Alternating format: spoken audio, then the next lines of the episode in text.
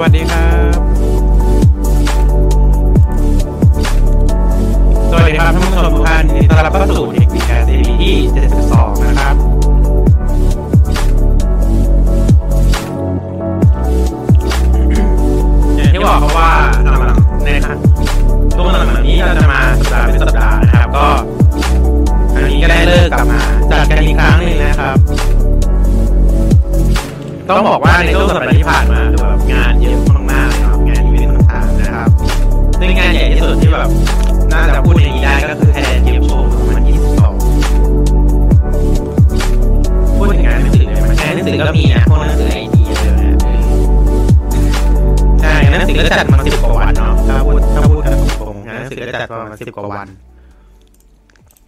นนี้น่าจะโหดที่สุดนะครับ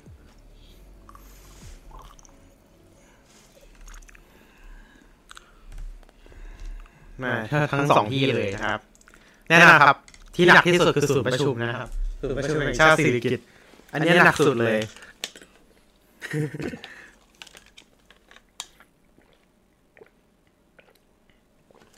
แล้วก็ Discord ที่เราสัญญากันไว้ใช่ไหมเพราะว่าเราจะเปิด Discord ก็อีกไม่นานแล้วนะแบบ เพราะว่าแบบก็เพิ่งเพิ่งเพิ่งกลับมาทำเพิ่งกลับมาดำเนินสารต่อกันแบบอะเพิ่งสานต่อเลยเพราะว่าไม่ไม่ว่างมาค่อนข้างนานพอสมควร เพราะฉะนั้นตอนนี้ก็เริ่มกลับมาสานต่อแล้วนะ ก็อีกไม่นานละก็จะเปิด Discord นะครับฝากด้วยแล้วกันเนาะอาจจะมี อ่า หลัก ๆ ก็จะเป็นการแจ้งข่าวแจ้งไลฟ์อะไรพวกนี้แหละหลัก ๆ เลย โอเคเนาะประมาณนี้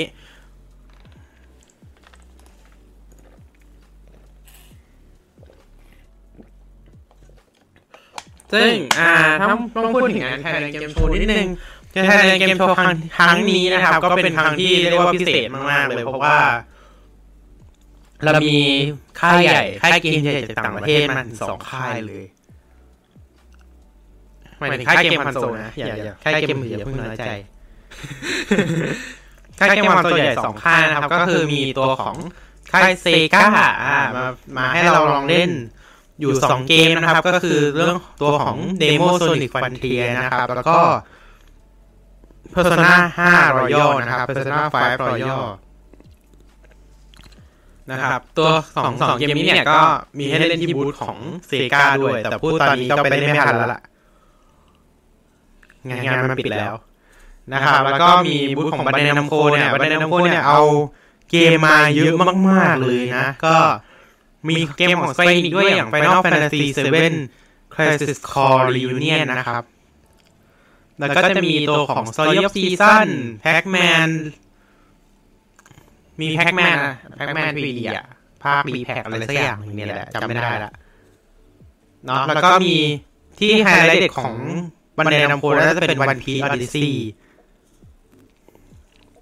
ที่เอามาให้เราลองเล่น demo ในงานนี้ด้วย แล้วก็แน่นอนครับว่าเกมมือถือขวัญใจค่ายขวัญใจคนไทยอย่าง h o y o v e r s e ก็มาในงานนี้เช่นกัน ไม่ไม่ใช่เกมมือถือเพราะ PC ก็มี ก็คือ Genshin ก็มีการเอา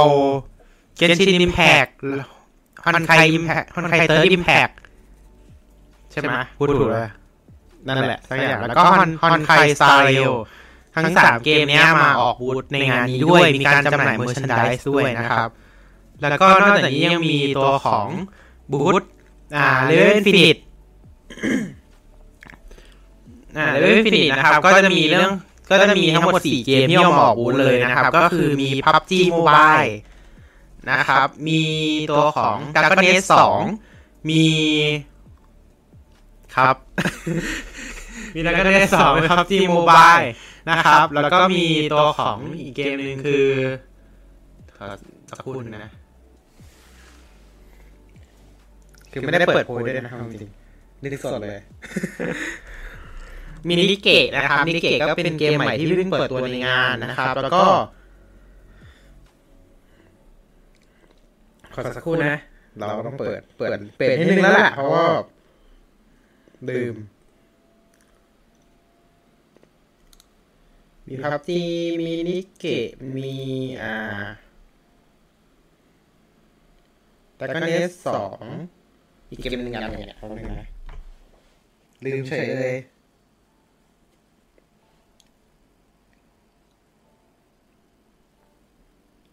อ๋อ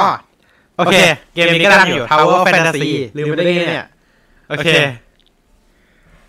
นะครับ มีมาออกบูธทั้งหมดสี่เกมเนาะ แล้วก็แน่นอนครับว่ามีทางโปเกมอนCompany ก็ได้มาออกเกมมาออกบูธด้วยนะครับ มาโปรโมทตัวของ Pokémon Scarlet Violet นะครับ ก็ใน ก็มีไปถ่ายรูปกับพิกาชูมาเหมือนกัน อ่า ลงใน IG แล้วล่ะ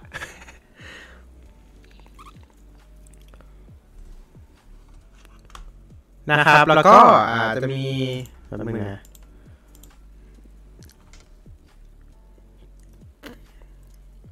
แล้วก็จริงๆจะมีบูธอื่นด้วยนะครับ ก็อย่างเช่นบูธไลไลออดเกมส์นะครับ หรือบางคนจะเรียกว่าค่ายเพลงอะไรก็แล้วแต่เนาะ ก็จะมีไลออดเกมส์นะครับ ก็ได้มาทำการออกบูธเหมือนกันอ่าซึ่งตัวของระดับเกมนะครับ ที่ได้มาทำการออกบูธเนี่ยก็จะมีหลักๆเลยเนี่ยก็จะมาเน้นโชว์เกม Valorant เนาะที่เรียกได้ว่าเป็นเป็นที่นิยมในไทยเนาะอ่า ค่อนข้างมาก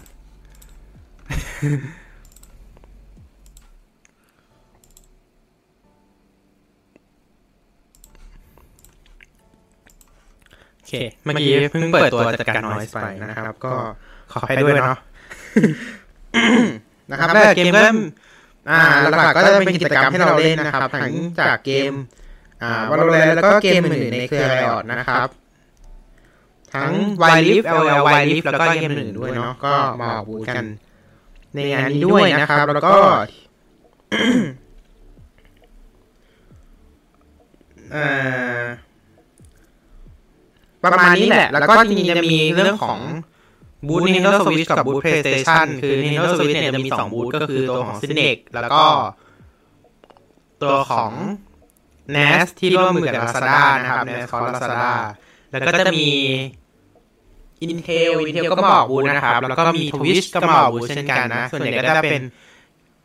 ส่วนใหญ่หลักๆไฮไลท์ก็จะเป็นการมีเล่นกับสตรีมเมอร์นะครับ แล้วก็มีบูธตัวของแจก license Online Station ด้วย แล้วก็ ในงานนี้ที่จริงมี เรื่องพิเศษอย่างหนึ่งก็คือ มีการขาย NFT ชุดแรกด้วยนะครับ ของทาง Thailand Game Show อ่าก็มีการเปิดจำหน่าย NFT ชุดแรกออกไปนะครับ โดย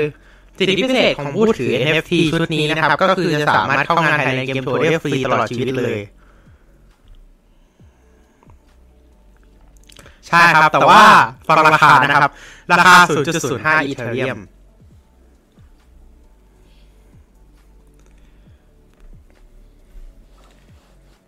ใช่ครับ แล้วก็น่าจะเป็นแบบสุ่มเนาะอ่าไม่ได้ไม่ได้ไม่ได้แบบว่า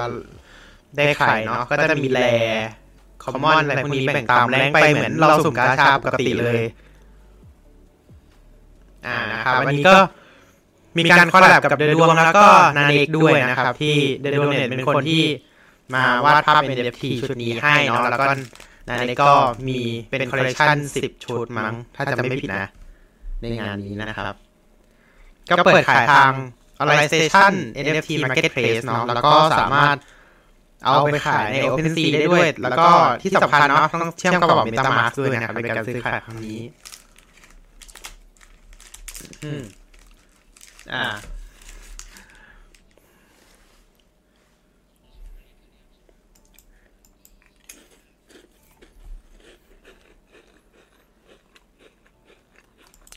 อ่า ราคาสองพันห้าก็ ไม่ได้แพงมาก อืม แต่ถ้าสำหรับเราเราเราอาจจะมองว่าแพงไงแต่แบบถ้าทั่วไปอาจจะมองว่ามันไม่ได้แพงมากเนาะด้วยราคาผลงานของนักวาดแล้วเนี่ยอ่ามันไม่ได้แพงเท่าไหร่นะครับสำหรับผลงานนี้เนาะแล้วก็ที่สำคัญเลยเนี่ยก็คือเข้างานดีเจได้ฟรีด้วย แต่ว่าใครจะซื้อเพื่อเข้างานฟรีก็ต้องคิดดีๆนะ เพราะว่า ค่าเข้าเนี่ยมันแค่ร้อยห้าสิบบาทเว้นแต่ว่าคุณจะต้องเข้างานทุกวันแล้วก็ มาทุกปี อ่าน่าจะคุ้มหน่อยเนาะโอเคนะครับ ประมาณนี้สำหรับเรื่องของ Thailand Game Show เนาะก็อย่างที่บอก จริงๆจะมีเรื่องของ Gaming Gear แล้วก็ บูธอื่นที่มาเปิดบูธในงานด้วยนะครับ แต่เราขอลาไว้ก่อนละกันเนาะ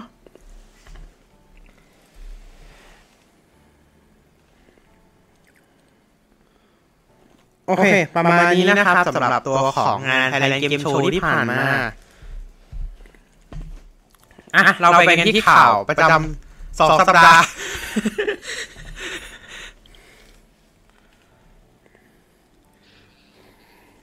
ใช่ครับข่าวประจำสองสัปดาห์ที่ผ่านมานะครับ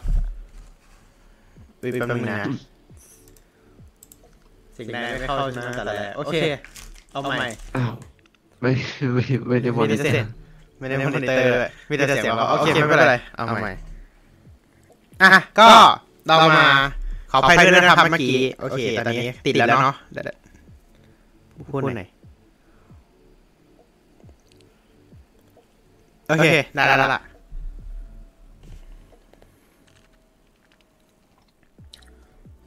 พอดีเมื่อกี้อย่ามอนิเตอร์นึงอ่าเรียบร้อยไม่เข้านะครับ โอเค แก้แล้วนะครับ แก้แล้วเรียบร้อย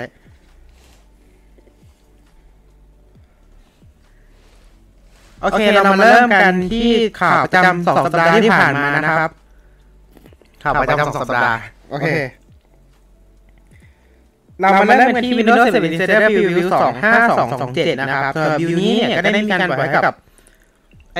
อสอ่า Windows Insider เป็นที่เรียบร้อยแล้วนะครับ ก็ เราย้อนหลังสักนิดนึงเนาะมีการเรื่องของอัปเดต Management Improvement นะครับ ก็สามารถกำหนดตัวของ อัปเดตได้ผ่าน อ่าปรับแต่งตัวของ Windows อัปเดตได้ผ่านทางตัวของ policies นะครับเรื่องนี้จริงๆเคยเคยเคยพูดไปแล้วในคลิป Windows 11 สักคลิปหนึ่งนานมาแล้วแหละเพราะว่าก่อนนี้ฟีเจอร์นี้ถูกเพิ่มเข้ามาเนอะแล้วก็ครั้งนี้ก็มีการปรับปรุงอีกครั้งหนึ่งนะครับ ครับแล้วก็มีการปรับปรุงตัวของ Start Menu เล็กน้อยนะครับ เพื่อที่จะได้เห็นอ่าไอคอนแจ้งเตือนบนโปรไฟล์ของเรานะครับ แล้วก็มีการปรับปรุงตัวของวิดเจ็ตเนาะก็มีการอ่าปรับดีไซน์เล็กน้อยนะครับ ตัวของ header แล้วก็ตัวของด้านข้างซึ่งตอนนี้จะมีทั้งหมด2 layout นะครับ ก็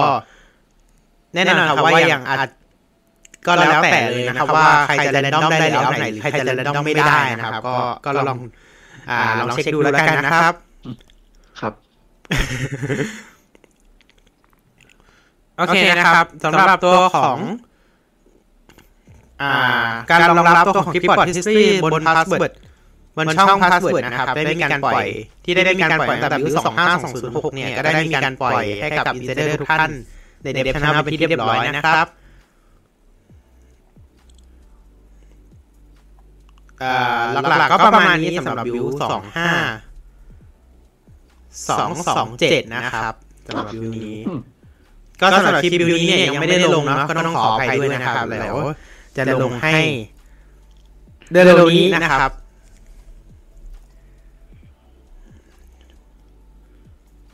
เพราะอย่างที่บอกช่วงสัปดาห์ที่ผ่านมามันมันมันเยอะแหละนะมันเยอะงานค่อนข้างเยอะนะครับ แล้วก็แน่นอนครับว่ามีวิวเดียวนะครับที่ผ่านมาเพราะว่าสัปดาห์ที่แล้วไม่มีวิวใหม่นะครับ ก็วิวเท่ากับว่าวิวนี้เป็นวิวเดียวนะครับ ในรอบสองสัปดาห์นี้ แต่ว่าที่สำคัญที่สุดนะครับ ก็คือในงานตัวของ Windows Event มีการประกาศอะไรบ้างเดี๋ยวเราค่อยมาพูดคุยกันนะครับ เออ ไม่ได้ขึ้นหัวข้อด้วยนะด้วย Event ลืม ไม่เป็นไรเดี๋ยวเราต้องมาพูดกันอยู่ละก็ว่าสเฟซก็ว่าก็ว่าลืมอะไรไป โอเคมันแต่นึกถึง iPad อย่างเดียวเลย ใช่ใช่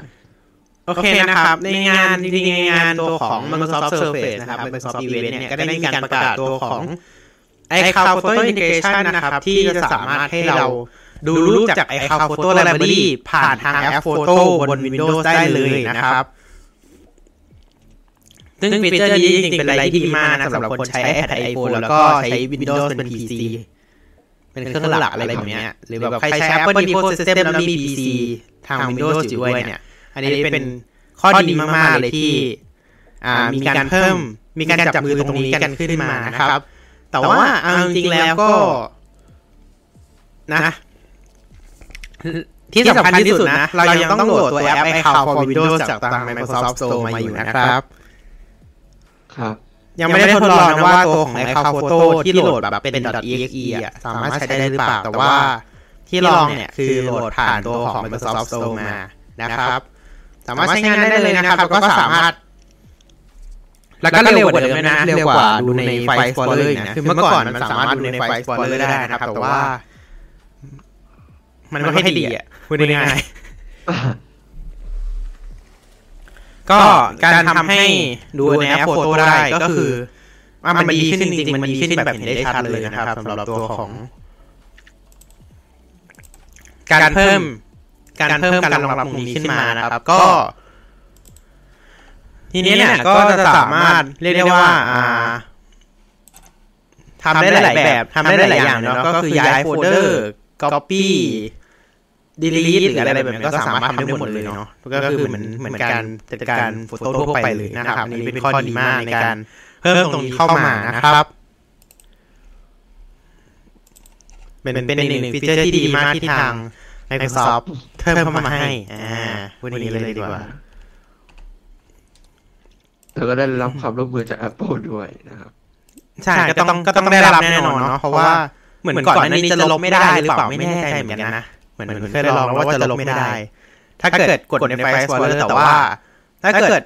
เราใช้ผ่านแอป Photo เนี่ยมันสามารถทำทุกอย่างได้เหมือน เหมือนการบริหารจัดการรูปทั่วไปในแอป Photo เลยนะครับ อันนี้ทำได้ทุกอย่างจริงลองแล้วนะครับอะครับ อืมพูดง่ายๆก็คือ ดีกว่าเดิมนั่นแหละอ่า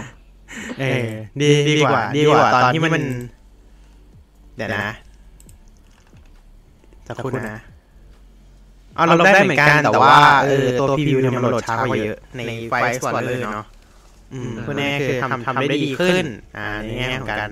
โหลดรูปภาพต่างๆเนาะอืมในการแสดงรูปภาพนะครับ แต่ก็ถ้าถามว่าดีไหมก็ไม่ได้ดีขนาดนั้นแหละเออไม่ได้ดีเท่ากับว่าใช้กับตัวกับอุปกรณ์ Apple เพราะแน่นอนว่า อ่า มันไม่ได้เก็บ ที่มันไม่ได้ดีขนาดนั้นเพราะว่ามันไม่ได้โหลดพรีวิวเร็วเพราะว่ามันไม่ได้ เก็บไฟล์ตัวพรีวิวบนเครื่อง อ่าฮะ อ่า มันมันโหลด มันทำการเปิดขึ้นมา ตอนที่เราไอ้นี่เลยอะพอเปิดปุ๊บมันก็ค่อยโหลดลงมาเออคือมันมันมันข้อดีตรงที่มันไม่เปลือง storage เราคือมันไม่เก็บไว้บนเครื่องเรา แต่ข้อเสียคือมันจะโหลดช้าแบบแบบเนี้ยแหละเนาะเออแต่ว่าอย่างที่บอกว่ามันโหลดเร็วกว่าบน File Explorer แล้วแต่ยังไม่ได้มีการทดสอบว่ามันโหลดเร็วจริงหรือเปล่าแต่จากความรู้สึกว่า จากความรู้สึกที่ใช้ทั้งสองอันน่ะ ที่เราลองใช้ใน File Explorer มาก่อนแล้วก็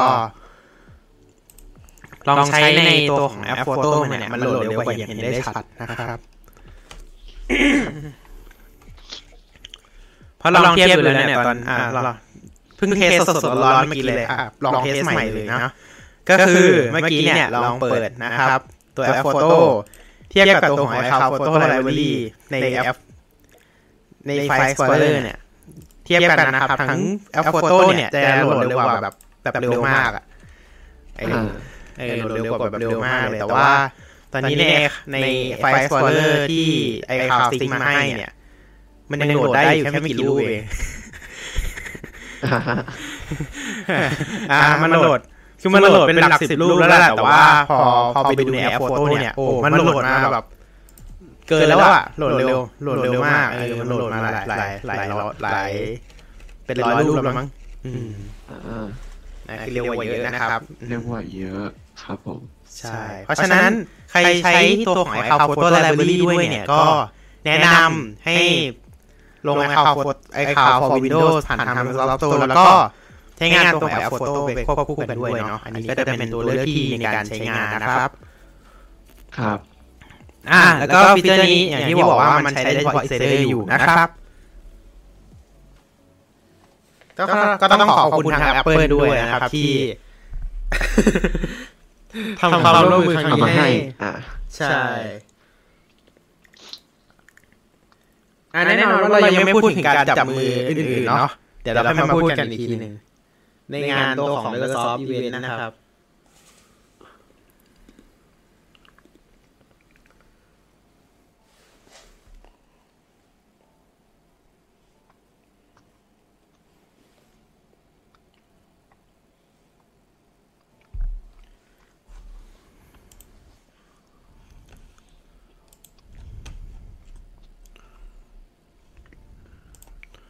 โอเค ขอสักครู่หนึ่งนะ เดี๋ยวสักครู่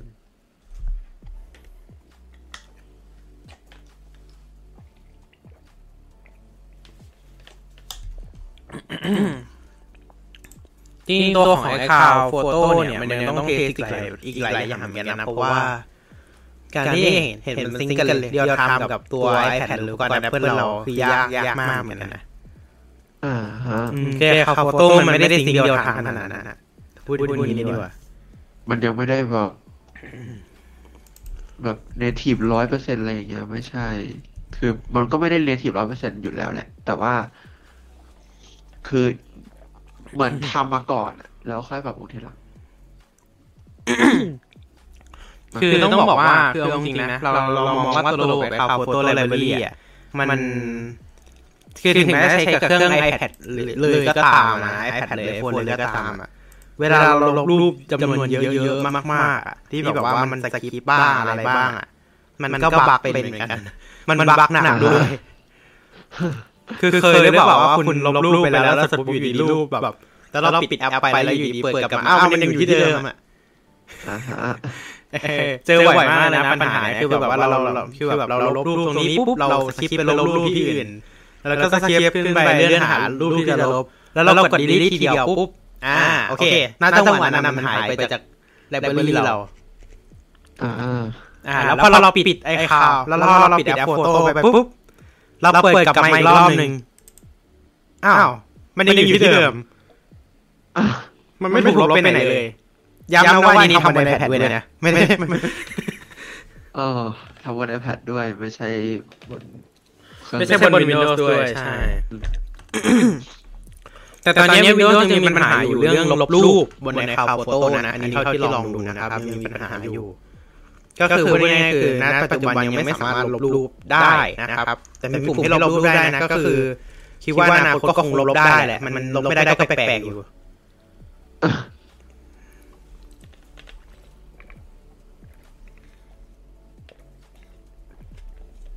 หรือว่ามันดีเลยก็ไม่รู้แต่ว่าดีเลยอาจจะดีเลย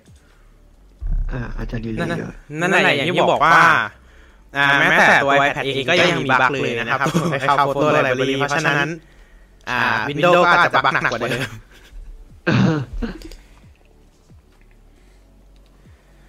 โอเค ประมาณนี้แล้วกันพอละเกี่ยวกับคาวโฟโต้ไลบรารีเราบ่นมาเยอะแล้วล่ะ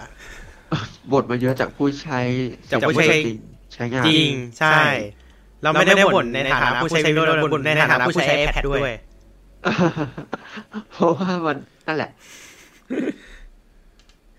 นั่นแหละครับแต่ว่าเราอาจจะไม่ค่อยไม่ไม่ได้แบบรู้เรื่องอะไร เยอะขนาดนั้น เพราะว่าก็ไม่ค่อยได้ใช้ขับโฟโต้อันนี้บอกตรงๆเลยเอาจริงๆเลิกใช้คาวโฟโต้เพราะว่าอย่างแรกเลยก็คือ storage iPad เราน้อยอ่าฮะก็เลยเลือกที่จะใช้คาวโฟโต้มาช่วยในการ อืม จัดการเรื่อง storage รูปภาพเนาะเพราะว่ารูปภาพเราบน iPad ก็เยอะใช่ไหมล่ะแล้วแบบที่เก็บข้อมูลเราน้อยลงแอป อย่างเช่นแบบอ่าบางแอปเนี่ยลงไปก็หนึ่งกิกอ่า iPad เราก็มีแค่64กิกอ่ามันก็ไม่พอเราก็เลยแก้ปัญหาด้วยกัน ใช่ ใช้คาวโฟโต้ไลบรารีมาช่วยนะครับนั่นแหละครับแล้วเราก็เลยทำให้รู้ว่า โอ้ปัญหามันมี เยอะแบบนี้นี่เองนะครับ อย่างนี้นี่เอง มันไม่ได้ดีอย่างที่เราคิด ไว้ มันไม่ได้ขนาดนั้น ใช่ครับฟีดแบ็กไปแล้วด้วยนะครับ เงียบครับดีใจจริงๆนะครับอืมโอเคนะครับ เราไปกันที่เรื่องต่อไปดีกว่านะครับอืมโอเคเรารู้สึกว่าเราจะนี่กันไปแล้วอะอย่างน้อยก็เป็นการก้าว เป็นก้าวที่ดีเนาะสำหรับตัวสำหรับ Microsoft และ Apple นะครับ ที่ทำงานร่วมกันอีกครั้งหนึ่งนี่กำลังสงสัยเลยนะว่า เพราะว่านอกเหนือจากที่มีการเพิ่มไมโครโฟโต้บนแอปโฟโต้แล้วเนี่ย ก็มีการประกาศว่าจะเอา Apple Music กับ Apple TV Plus ลง Windows ด้วยอ่าอ่าแต่ว่า Apple TV Plus ลง Xbox ไปก่อนหน้านี้แล้วเนาะแล้วก็จะมีการเพิ่ม Apple Music ลง Xbox ด้วยนะครับ ซึ่งอันนี้ก็เลยสงสัยว่าหลังจากที่มีการเพิ่ม Apple Music ลงบน Windows เป็นที่เรียบร้อยแล้วเนี่ยไอจูนอะจะเกิดอะไรขึ้นกับไอจูนหรือเปล่าอ่าจะเกิดอะไรขึ้นกับไอจูนหรือเปล่า ใช่ เพราะว่าอย่างบน อย่างที่เรารู้กันดีเนาะว่าบน บนแม็กเนี่ย ไอจูนก็ได้สูญสลายไปแล้ว ถูก ด้วยการแยกเป็นแยกเป็นสามด้วยการแยกไปสามแอป อันหนึงไปรวมกับที่มีอยู่แล้วก็คือไฟเดอร์ใช่ไหมใช่ แล้วก็มีเป็นพอดแคสต์แล้วก็เป็น Apple Music ครับ ทีเนี้ยก็เลยสงสัยว่า ไอจูนบนวินโดว์เนี่ย มันจะยังอยู่หรือเปล่า อืม อืม เพราะว่าถ้าเกิดมีการพอร์ต ถ้าเกิดมีการเอา Apple Music ลง Windows แล้วอ่าคือเราก็คิดอย่างนั้นแหละว่า ถ้าเกิดเขาเอาพวกเนี้ยลงอะมันก็ไม่มีความจำเป็นอะไรที่ต้องอ่าที่ต้องมี iTunes ในใน Windows แต่ว่า แต่ว่าเรื่องการสิงเนี่ยแหละสิง iPad อะไรพวกเนี้ยก็ไม่แน่ใจเหมือนกันเออว่าเขาจะทำแอปแยกมาเลยหรือเปล่า อันนี้ก็ต้องต้องต้องดูกันอีกที เพราะว่าก็ไม่ชัวร์เหมือนกัน หรือว่าไอจูนจะยังอยู่เหมือนเดิมแล้ว Apple Music ก็คือแบบเฉพาะคนที่ซับหรือเปล่าอ่าหรือว่า Apple Music จะเป็นแอปแบบแอป Apple Music เหมือนกับที่อยู่บน Android อะไรแบบนี้หรือเปล่า iTunes ก็จะยังคงเป็นหน้าที่ยังคงทำหน้าที่เป็นแหล่งซื้อขายเพลง รวมถึงพวกอ่าพวกหนังอะไรพวกนี้ด้วยแหละใช่ใช่ก็คิดแบบนั้นเหมือนกันนะ มันคิดแบบนั้นก็ได้เหมือนกัน ครับคือทุกคนอย่าลืมนะครับว่า Apple ไม่ได้อ่า Apple ไม่ได้โละตัวของตัว iTunes ธรรมดาทิ้งนะครับ Apple ยังขายเพลงเป็นเป็นแทร็กเหมือนเดิมนะครับอ่าตอนนี้ไม่ได้ Apple ไม่ได้มีแค่ตัว subscription เนาะยังคงขายเพลงเป็นแทร็กเหมือนสมัย iPod โหเราเราเรียกสมัย iPod ได้แล้วอะสมัย iPod ได้แล้วเพราะว่าตอนนี้ iPod ได้สูญสลายไปแล้วไอพอดสูญสลายไปแล้วนะครับอะเราเรียกสมัย iPod ได้ละเออคือ นั่นแหละ คือ Apple ก็ยังคงขายเพลงแบบเดิมนะครับ เออ ก็เพราะฉะนั้นเนี่ย ตัว iTunes Store ไม่ได้ไม่ได้ตายหายไปไหนเนาะ บน iPad ก็ยังมีอยู่เนาะ iPad ไอเออ iPhone ก็ยังมีอยู่ ใช่ใช่เพียงแต่ว่าตอนนี้บางคนอาจจะลบมันออกไปแล้ว เพราะว่าไม่ได้ใช้หรืออะไรก็ตาม เนาะ แต่ว่าณตอนนี้เนี่ยคุณยังซื้อเพลงเป็นแท็กได้อยู่ สมมุติว่า ถ้าคุณฟังเพลงอยู่วงเดียวอะ คุณก็ไปสมัคร Apple Music ไม่คุ้มหรอก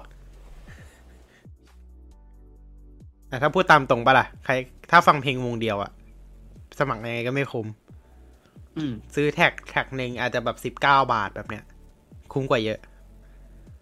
ใช่ อืมเพราะเขาก็คงไม่ปล่อยเขาก็คงไม่ปล่อยเพลงมา ให้เราเสียตังค์เดือนละแบบสองสองร้อยร้อยยิบเก้าอะไรแบบเนี้ย อืม อืม นั่นแหละเนาะแต่ว่าข้อเสียของ ตัวระบบ iTunes Store คือ มันยังต้องเสียบเสียบสายซิงค์อ่าฮะหรือ sync ผ่าน Wi-Fi ก็คือยังต้องมี original file sync เข้าไปยังตัวเครื่อง ก็คือเราได้ไฟล์มาเลย เออ อันนี้คือข้อดีเนาะก็คือเราซื้อปุ๊บเราได้ไฟล์มา เปิดฟังบนอุปกรณ์ไหนก็ได้ คุณอยาก sync ลง Android ก็เรื่องของคุณ เพราะเขาให้เป็นไฟล์ อืมเราก็ซิงค์ลง iPad ซิงค์ลงอะไรไปก็ได้เอออันอันนี้มันคือข้อดีของตัวการซื้อไฟล์ ฟังบนอุปกรณ์ไหนก็ได้ แต่ Apple Music มันก็ฟังได้เกือบทุกอุปกรณ์แล้วล่ะ เพราะ Android ก็ใช้ได้ ใช่ใช่อืมแต่อันนี้ก็ต้องพิจารณาแล้วนะว่าถ้าเกิดเราเป็นคนฟังเพลงไม่เยอะแบบเลือกฟังแค่บางวงอะตัว iTunes Store อาจจะเป็นที่ตอบโจทย์คุณมากกว่า เพราะว่าคุณซื้อขาด ซื้อครั้งเดียวแล้วคุณได้ไฟล์มาฟังเรื่อยๆเลย ฟังไปได้แบบ ตลอดชีพอะจนกว่า อุปกรณ์มันจะไม่รองรับไฟล์ตระกูลนี้อะอืมอ๋อถึงจะไม่รองรับเดี๋ยวก็มีคนทำเครื่องมือมาแปลงให้ไม่ต้องห่วงใช่อืม เว้นแต่ว่าคุณจะทำไฟล์หายเอง ซึ่งไม่มีทางเพราะว่ามันสามารถรีดาวน์โหลดได้อ่าฮะ อ่าอันนี้คือ iTunes Store เนาะอืม แต่แต่ Apple Music คือ ถ้าเกิดคุณหยุดจ่ายปุ๊บ จบโดนตัด อ่าโดนตัดใช่เป็น subscription ใช่อืมเพราะฉะนั้นก็ นั่นแหละ เพราะเป็นเรื่องของธุรกิจอะเนาะอืม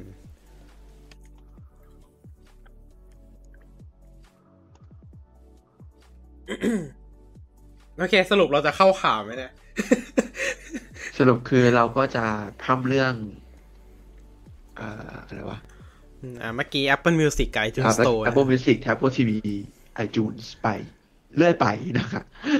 ใช่ใช่เมื่อกี้เราพร่ำพร่ำพร่ำกันเยอะมากเลยเนาะ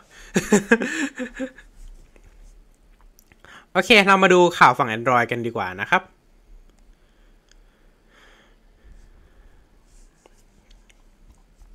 โอเค ข่าวฝั่ง Android บ้าง แป๊บหนึงนะ ขอสักครู่ โอเค ในตอนนี้นะครับ ทาง Google เนี่ยได้มีการปล่อยไอคอนเซตใหม่ให้กับตัวของแอป Message Contacts แล้วก็ตัวของแอป Phone นะครับ อ่า ใครใครได้อัปเดตกันแล้วบ้างนะครับ ตอนนี้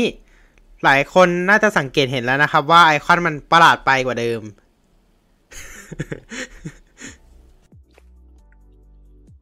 ประหลาดจริง ๆ นะ มันแบบ มันไม่ชินไอคอนอะพูดง่ายๆเลยนะ มันไม่ชินไอคอนนั่นแหละครับ ก็ Google ได้มีการอัปเดตนะครับไอคอนของ 3 แบบนี้เป็นที่เรียบร้อยแล้ว ซึ่งอ่าใครใช้ Samsung เนี่ยก็จะเห็นแค่ตัวแอป Message เนาะเพราะว่าแอป Message เนี่ยใช้ร่วมกับทาง Google นะครับ ตัว flagship รุ่นใหม่เนาะอ่าโอเคเนาะประมาณนี้นะครับสำหรับตัวของ 3 แอปนี้แล้วก็อ่าจริงๆ แล้วจะมีข่าวเรื่องของแอป Message ด้วยเนาะที่จะรองรับอ่าการ ตอบอิโมจินะครับ กับตัวของ iMessage เอ้ยไม่ใช่ iMessage กับตัวของ Message บนอุปกรณ์ Apple ด้วยเนาะแต่ไม่ได้ใช้ iMessage บน Android ได้นะ อันนี้ อันนี้พูดพูดนิดนึงอ่ายังพูดใช้ไม่ได้พูดนิดนะครับนึงพูดพูดให้แบบพูดเขาเขาแค่พูบดอกให้ไม่ต้อง อ่า ข่าวไม่ต้องคือหวังแค่เราตอบอิโมจิ เราตอบเป็นเรีแอคชั่นกลับไปได้ อ่าเราตอบเป็นอิโมจิได้แต่แบบ ไม่ไม่ได้ไม่ไม่ได้หมายความว่าเราจะสามารถใช้ iMessage บน Android ได้นะครับ พูดแบบไม่ต้องหวังอะอย่าอย่าหวังเลยอืมอย่าอย่าไปหวังเลยนะะไรอย่าหวังเลยออนะอันนี้ก็เกี่ยวกับ Android เหมือนกันนะครับ แต่ว่าเป็น Android ของทาง Microsoft นะ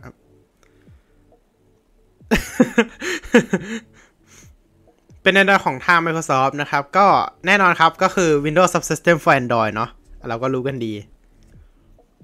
โดยของ Windows Subsystem for Android นะครับ ก็มีการประกาศรถแมพออกมานะครับ โดยมีการประกาศรถแมพที่มีการประกาศออกมาเนี่ยก็จะมีอยู่ 5 อย่างนะครับ ก็คือตัวของการอัปเดตตัวของ Windows Subsystem for Android เป็น Android 13 นะครับ ซึ่งอ่าตอนนี้มันเป็น Android 12L อยู่นะครับ โดยนอกจากมีการอัปเดตเป็น Android 13 แล้วเนี่ย ก็จะมีการรองรับตัวของไฟล์ transfer จาก PC ของเราไปด้วย เพราะว่าตอนนี้เนี่ยมันมันก็คือมันแยก storage กันอะพูดง่ายๆเลยมันมันเป็น VM อะเราก็รู้ว่าเราไม่เราไม่สามารถโอนไฟล์จากเครื่องหลักเราเข้า VM ได้ ใช่ครับ อ่า ซึ่งทาง Microsoft จะทำให้มันทำได้เนาะแล้วก็จะมีการเพิ่ม shortcut เอออันนี้เราก็ไม่มั่นใจเหมือนกันนะว่า shortcut คืออะไร เพราะว่าเขาเขียนมาแค่นี้นะครับ แล้วก็มีการเพิ่มตัวของ Picture in Picture ด้วยนะครับ มีการรองรับ Picture in Picture ด้วย คือตัว Windows 11 เองมันก็ไม่ได้รองรับตั้งแต่แรกนะ เพราะว่ามันก็แค่ทำหน้าต่างลอย มันเรียก Picture in Picture ไหมก็เรียกได้แหละจริงๆนะครับ นี่ก็เป็นอีก อ่า เราก็จะได้เห็นการอัปเดตตัวของ Android 13 ในเร็วๆนี้แล้วเนาะ ซึ่งตอนนี้นะครับ ทาง Microsoft เนี่ยก็ได้มีการเปิด Developer Page บน GitHub ให้ให้เรารับชมกันแล้วด้วย เอ๊ะ ทุกอย่างอยู่บน GitHub อืม อืม อืม ก็น่าสน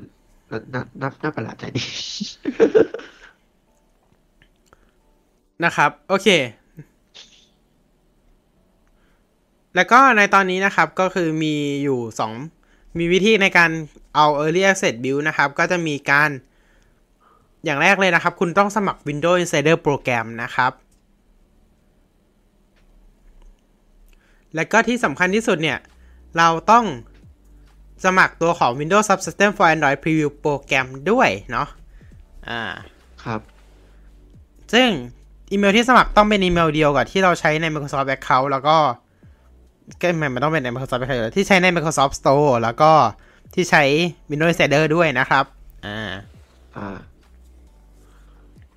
จบไปกับข่าว Windows Subsystem for Android นะครับ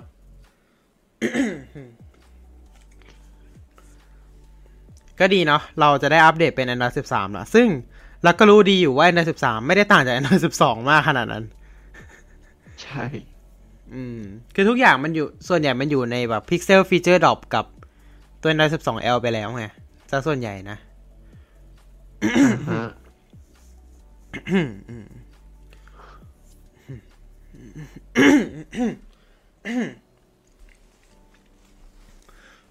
โอเค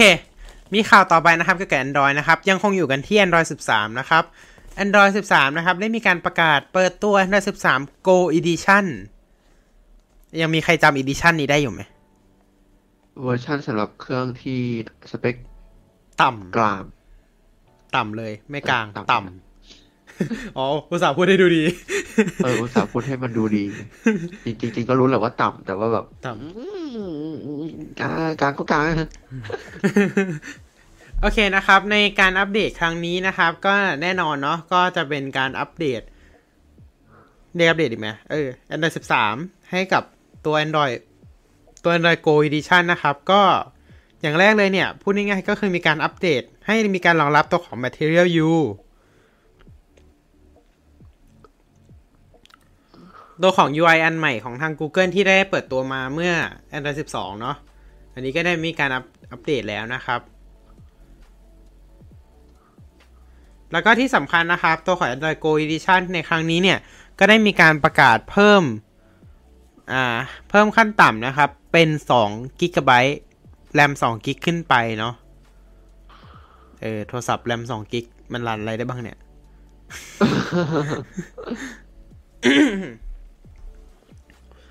ถ้าถ้านั่นถ้าถ้าถ้าถ้าเป็น iPhone อะยังพอไหว นิดนึง นิดนิดเดียวนะถ้าเป็น Android นี่ ต้องใช้ Android Go Edition ยังไงล่ะอ่าอุ้ยขายของซึ่งแน่นอนครับว่าแอปเนี่ยมันก็ต้องเป็นแอปสไตล์ไลท์ๆอะเนาะอืมเช่นใช่อ่า อ่า เราใช้แอปโฟโต้มันหนักไปนะครับ ใช้ Gallery Go พอนะครับ ครับ Google Maps ธรรมดามันหนักไปนะครับ ใช้ Maps โอเค Go กูก็แบบนะครับพอกูก็แบบกูพออะ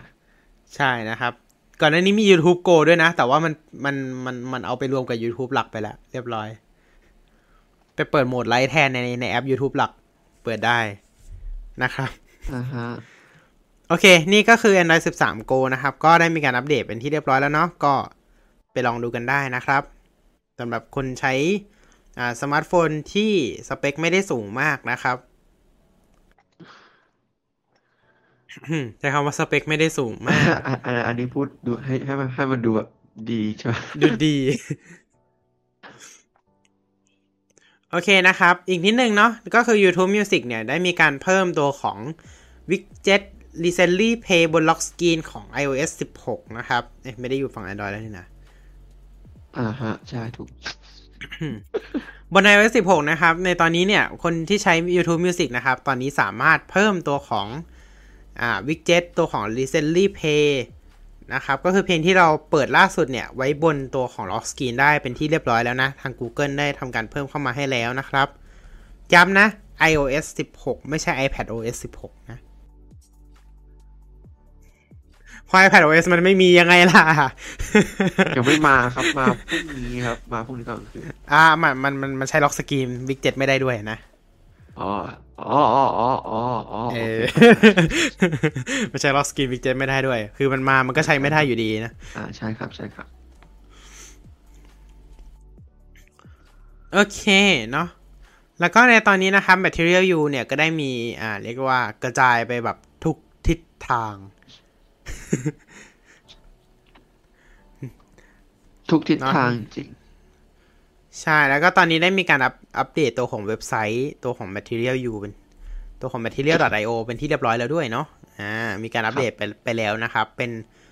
เขาเรียกว่า Material Design Tree Element อ่าอ่าสวยงามนะครับ เออแต่เราก็ไม่รู้เหมือนกันนะว่าทาง อ่าแต่ Google เห็นบอกว่าจะไม่อัพจะไม่ทำให้แอปบน iOS เป็นสไตล์ Android แล้วนี่ใช่ไหมอ่าจะจะแบบ จะเป็น native อ่า อืม จะเป็นสไตล์ iOS native แทนเป็น UI คิดอืม เป็น UI คิดนะครับ ก็รอดูเนาะอ่า มันคือช่วงเปลี่ยนผ่านแหละ เราต้องรอเขาทำนิดนึง เพราะตอนนี้ยังไม่ใช่ใช่ไหมยังไม่ใช่ตอนนี้ยังไม่ใช่ ตอนนี้ยังไม่ใช่ อืมเราต้องรอเขาทำนิดนึงครับ รอรอสักครู่หนึ่งเนาะอ่า ตอนนี้ก็จะปีหนึ่งแล้วนะครับแต่แอปเขาเยอะไงเขาทำซิชันนาน ใช่ใช่อืม เราต้องรอนิดนึงนะครับ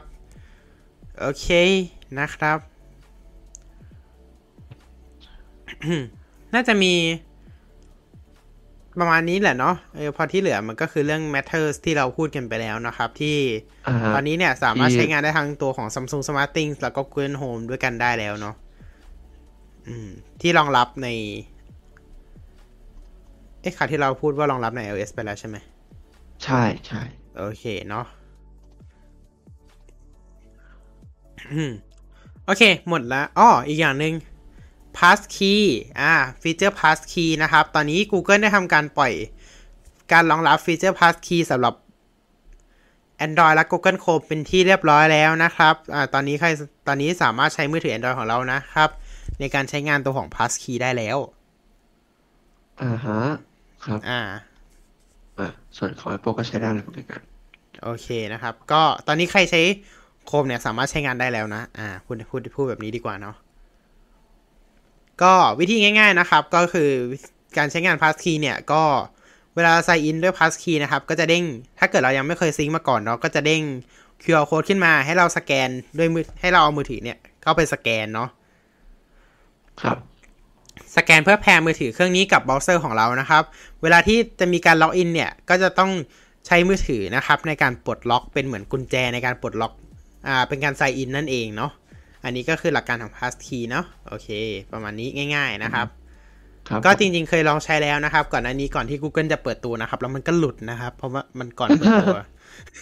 ครับคือมันก่อคืนอเปิแพ้ดตัวรีมาคือร์แพ้มันก่อนเปิดตัวคือเอออันอันนี้อันนี้ขำนิดนึงลองใช้ดูคือแบบเอ้ยตอนแรกเราก็แบบเพราะ Android 13 ยังไม่มาใช่ไหมเราก็แบบ เราก็ใช้บนเครื่อง Android 12 ไงเราก็ไม่คิดว่ามันจะใช้ได้ไงคือแบบตอนนั้นอยู่ดี อ่าใช้ Edge Canary อะพูดง่ายๆเลย Edge Canary อ่าเปิดปุ๊บ ขึ้น QR code ให้สแกน เฮ้ย passkey ใช้ได้แล้วเหรอ เราก็เลย อ่า เราเอามือถือสแกน เฮ้ย ขึ้น กดแพรได้เสร็จปุ๊บ กด เวลาใส่อิน กดใส่อินปุ๊บ อ้าว ไม่ไม่ติดเด้งพามพรามเรียบร้อย นั่นแหละอ่าแต่ว่าตอนพอตอนนี้อัปเดตใหม่ยังไม่ได้ลองเนาะเพราะมันยังไม่ได้มันยังไม่เด้งขึ้นมาให้ลองสักครั้งหนึ่งเลยนะครับ เดี๋ยวเรารอนิดนึงแล้วกัน เราไม่รู้ว่า passkey มันแบบ Google จะแบบย้ายไปใช้ passkey เลยป่ะ แต่ว่าตอนนี้ Microsoft อ่า ก็ยังไม่ได้โปรโมทเลยนะเรื่อง passkey ถ้าเอาจริงอืมๆอืม passkey เป็นอะไรที่คนเขาโปรโมทกันน้อยมากเลยนะ ถ้าพูดตามตรงใช่ นะครับ โอเค นี่คือข่าวของทาง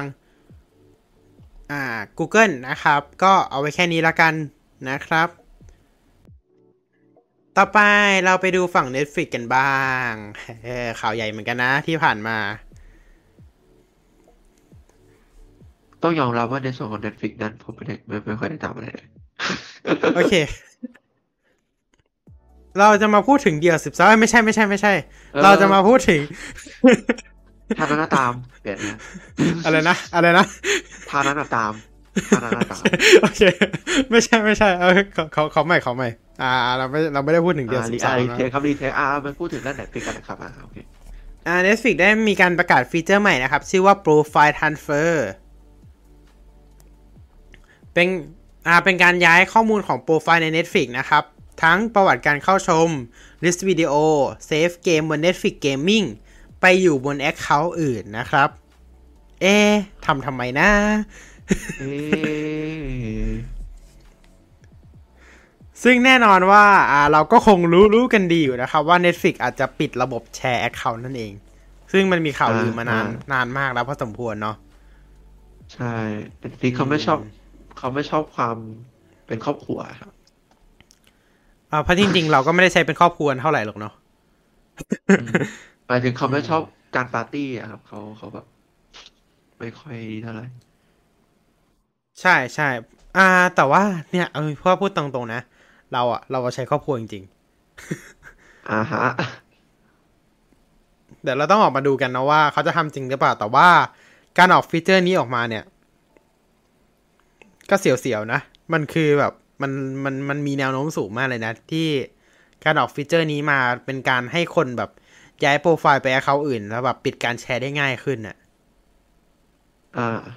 อืม อันนี้เสียวมากเลยนะสำหรับตัวของโปรไฟล์ทันเฟอร์นะครับ ที่ทาง Netflix ได้ปล่อยออกมาและนอกจากนี้นะครับก็แน่นอนครับว่ายังมีการเปิดตัวแพ็คพิเศษนะครับ ที่จะมีให้คุณอ่าทุในราคาถูกลง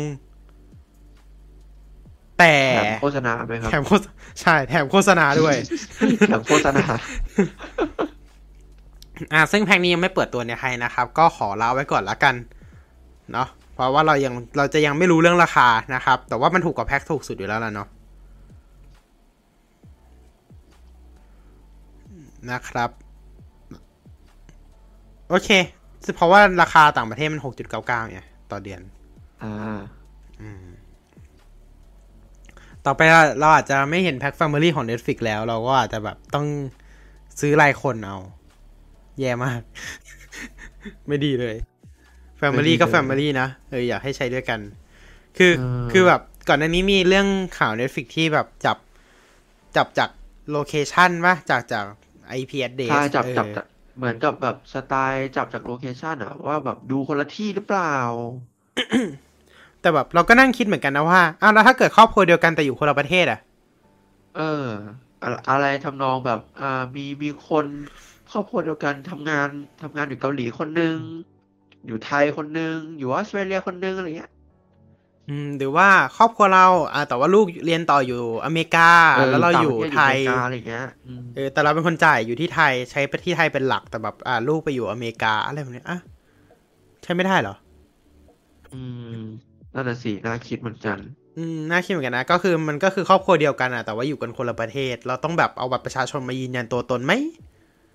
เออเออแบบ ยืนยันตัวตนว่าอะไรอะนามนามสกุลนะ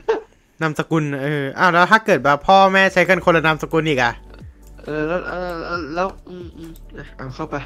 ต้องมีใบจดทะเบียนสมรสหรือเปล่า เออ โอ้แล้วเรื่องที่ตามมาก็คือเรื่อง privacy โอ้จริงเฉียบเลยครับ จริงเลยอันนี้จริงเลย เรื่องที่ตามมาก็คือเรื่อง privacy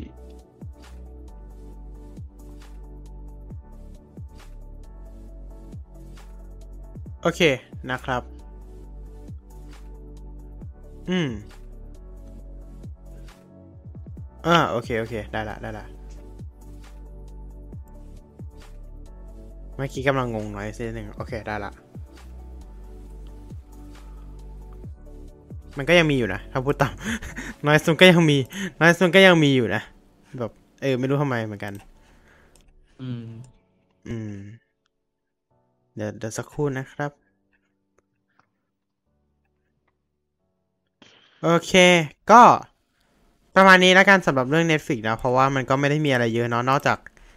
ข่าวว่า อ่า มันกำลังจะ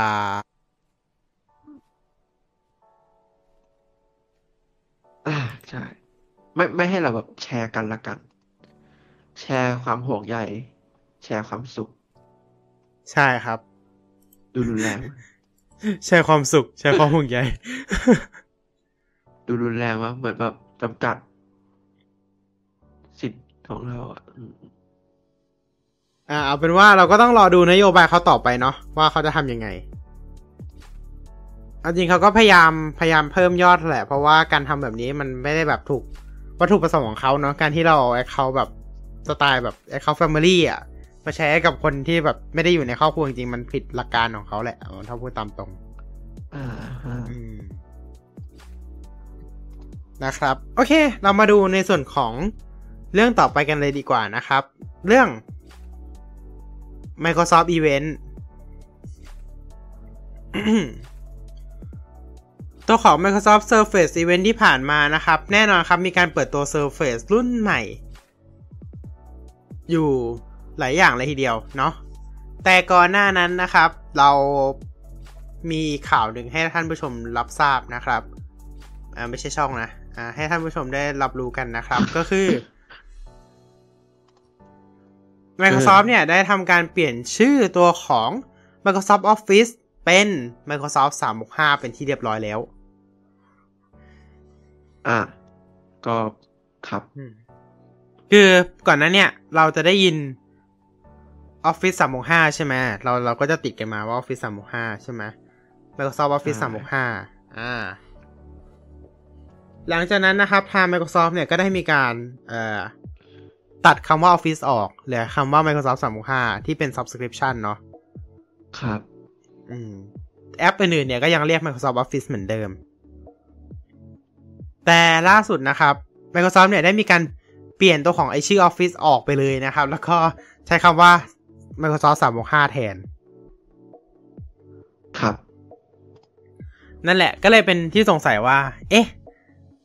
หมายความว่าต่อไปจะไม่มี Microsoft Office แล้ว ถูกต้องถูกต้องใช่ไหมเราแบบ เราแบบ เราจะมีแค่แบบเอยเรียกเป็นชื่อโปรแกรม Word Excel เพราะว่าให้เหมือนเดิมแต่แบบชุดโปรแกรมเราจะแบบเปลี่ยนเป็นเรียก Microsoft 365อย่างนั้นเหรอนั่นน่ะสิอืมอืมคือจริงๆแค่ใช้ จริง ๆ แค่ใช้คำว่า Microsoft 365 มันก็ดูมันก็ดูแบบ ดูงงแล้วนะ เพราะว่าเรายังมี Windows 365 อีกนะ ใช่ Windows 365 คนละอันกันเลย เออคือก่อนหนั้นเนี่ยใช้ Windows 365มันคือใช้ Office Cloud 365 PC ใช่ ก่อนหนั้นเนี่ยใช้คำว่า Office 365ก็ดีอยู่แล้วนะ ใช่ เพราะแบบถ้าคุณออก Office 365มาออก Windows 365มาโอเค เราเข้าใจว่ามันคนละ product กัน แต่ว่าแบบ Microsoft 365 ชื่อมันดูแบบ เป็นชื่อที่คุมทุกอย่างอะใช่ไหมอืม คือเข้าใจว่า Office 365 มันสามารถใช้งานทุก Product ของ Microsoft เกือบ ทุก Product พื้นฐานของ Microsoft ได้ทั้งแบบพวก OneDrive Outlook หรือ Microsoft Office ทั้งหมดถูกปะล่ะมันมันสามารถใช้งานได้หมด อ่าฮะ อ่า แต่ตัวของ Windows 365คือมันเป็น Cloud PC เฉยอืมๆอืมทำให้ตัวของ อ่า เข้าใจว่า Microsoft ก็เลยแบบ อ่า งั้นเราใช้ชื่อ Microsoft 365ละกัน เพราะว่ามันสามารถใช้หลายบริการที่มันไม่ได้อยู่ในชุด Office Microsoft Office ได้ อะก็เลยตัดเหลือ Microsoft 365 เออแต่แบบหลังจากนั้นคุณก็เปิดตัว Windows 365ออกมาแล้วก็แบบ What? ชื่อไม่งงใช่ไหมแบบมันดูแบบ มันดูแบบ มันดูเหมือนแบบว่าคนที่ใช้ Microsoft 365 จะใช้ Windows 365 ได้เพราะแบบ ชื่อมันดูคลุมทุกอย่างอะชื่อมันดูครอบคลุมไปหมดอะอืม อืม แต่ความจริงแล้วไม่ได้ เออ เพราะว่า Windows 365มันสำหรับ Business เท่านั้นอ่าฮะ เออแล้วจริงๆ แล้วตัวของ Microsoft 365 เหมือนจะเปลี่ยนชื่อแค่ Personal ด้วยเนาะ เพราะว่าตัวของ ตัวของบัญชี Education หรือแบบพวก Business นะครับ ที่เหลือเนี่ยยังเขียน Office 365อยู่เลยนะเออใช่อืมพวกไอ้พวก student account พวก enterprise account อะไรพวกนี้ยังเป็น office อยู่เลย เปลี่ยน Microsoft เฉพาะของ personal ใช่ครับ แล้วก็ นั่นแหละมันเลยจะสร้างความสับสนหรือเปล่า อ่า จนสุดท้ายนะครับ ก็เปลี่ยนมาหมดยกเซตเลยครับ ก็คือเอา Office ทิ้งไปเลยครับเหลือแค่เออ Microsoft Office ทิ้ง365นะครับ อ่า enterprise personal เหมือนกันหมดนะครับ ใช่ ไม่รู้ว่ารวมถึงตัวของ standalone Office ด้วยหรือเปล่านะ พวก Office 2019 Office พวก2021 Pro Plus อะไรพวกที่เป็น one time purchase one time purchase ใช่ อันนี้อันนี้เราไม่ทราบอ่าจริงๆเนาะเพราะ Microsoft ไม่ได้บอกเนาะครับ แล้วก็ตัวแอปเนี่ยแอปตัวของแอป Office ของทาง Microsoft เนี่ยได้มีการเปลี่ยนชื่อแล้วนะ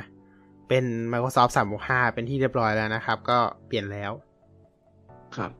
ช่วงนี้เป็นยุคแห่งการเปลี่ยนชื่อจริง ๆ เนาะเพราะว่า อ่า อ่า MSN ก็โดนเปลี่ยนชื่อเป็น Microsoft Start นะครับ start ครับเออไม่ใช่ Start เมนูนะ Microsoft Start แบบชื่อว่า Microsoft เริ่มต้นนะครับนั่นนะครับใช่ใช่ใช่ Microsoft เริ่มต้น อะอะเรามาพูดถึงตัวของ Surface Event ดีกว่า จริง ๆ แล้ว Surface Event เนี่ย ก็อย่างที่บอกนะครับ ไม่ได้มีประกาศแค่ Surface แน่นอน มีประกาศตัวของ Windows 11 ด้วย ก็เราได้พูดไปแล้วอย่างหนึ่งก็คือตัวของ iCloud Photo บนแอป Photo ชื่อดูงงไหม Account Photo Library บนแอป Photo ของ Windows 11 นะครับ ก็อันนี้มีการประกาศไปแล้วเนาะ ก็ แล้วเราก็ได้พูดกันไปแล้วด้วยนะครับ แล้วก็อย่างอีก 2 อย่างเนี่ยก็คือตัวของ Apple Music นะครับที่จะลงทาง Xbox แล้วก็ Apple TV แล้วก็ Apple Music เนี่ยจะลงทาง Windows ด้วยนะครับ ขายผ่าน Microsoft Store เลย ซึ่งเราไม่มั่นใจนะว่าแอปแอปที่ขายเนี่ยจะเป็นหน้าตาแบบไหน จะเป็นหน้าตาแบบไอจูหรือเปล่า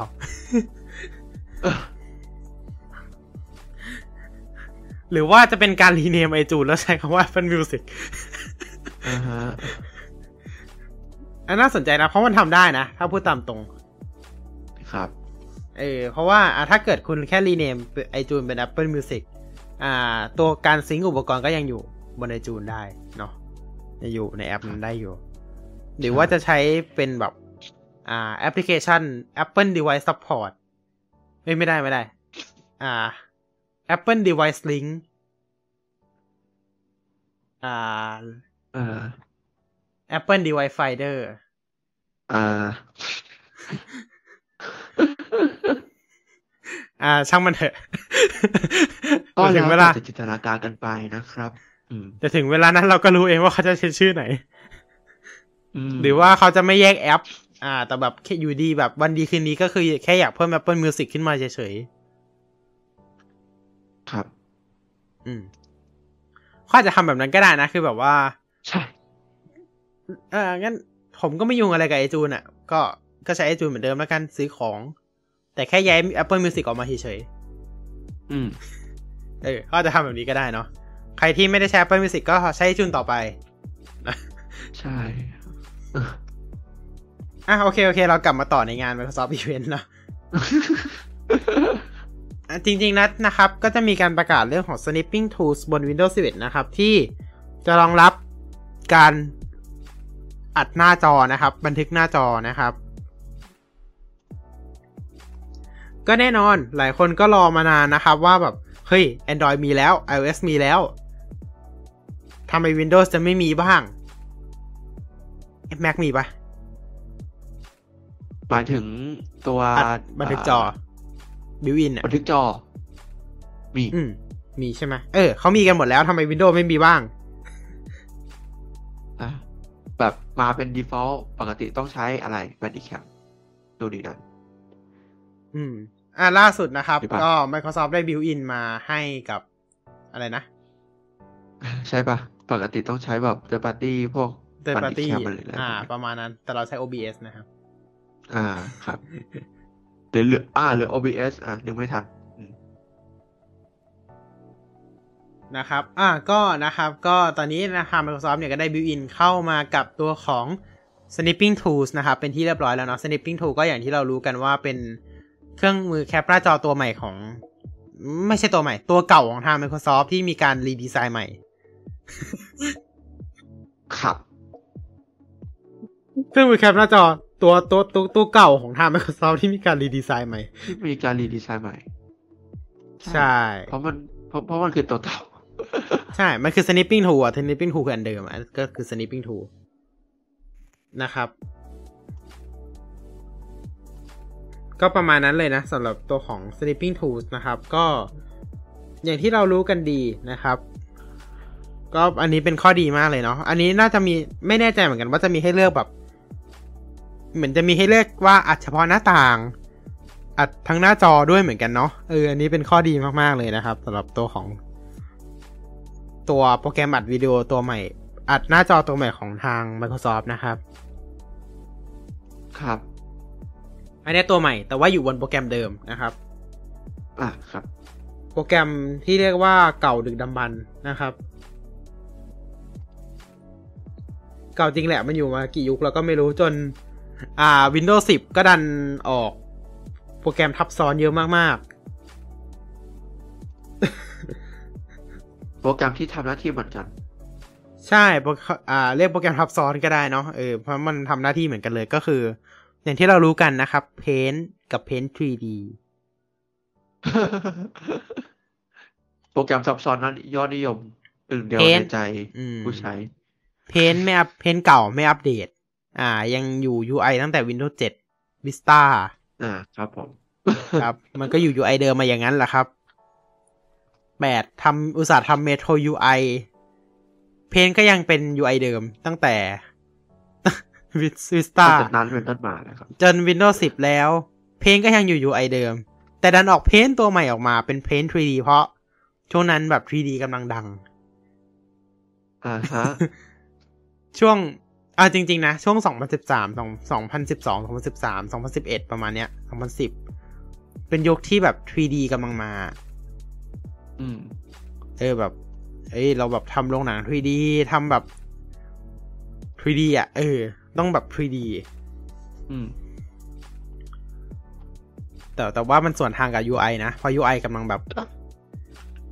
กำลังย้อนลงอะ เออกำลังย้อนกลับไปเป็น 2D อย่างเพราะว่า iOS 7 การมาของอ่า iOS เพราะว่า7ทำให้ iOS 7ใช้เป็นไออ่า new new morphism เป็นแบบ เหมือนภาพวาดแทนที่จะเป็น skill morphism แบบนุนๆเหมือนจริง realistic ใช่ใช่ก็เลยทำให้ทุกทุกค่ายก็เลยทำตามหมดเลย ครับ หลังจากนั้นก็คือกลายเป็นพื้นฐานมาเลยตลอดเนาะว่าประมาณนี้ แต่ว่าหลังๆก็มีความใส่ใส่แบบลูกเล่นออกออก 3D มากขึ้น แต่ว่าไม่ realistic แล้ว แต่ว่าเป็น 3D แบบเรียกไงดีอะแบบ เออแบบแบบเดิมแหละแต่มันแค่เพิ่มนูนต่ำขึ้นมา อืมแค่นั้นเองเนาะเออเป็นแบบเดิมแหละ แต่ว่าเพิ่มนูนต่ำแล้วก็ เริ่มมีการเล่นเฉดเริ่มมีการเล่นไล่สีอ่าอ่าเข้มไปอ่อนอ่อนไปเข้มบ้าง หรือว่าจะมีการแบบเล่น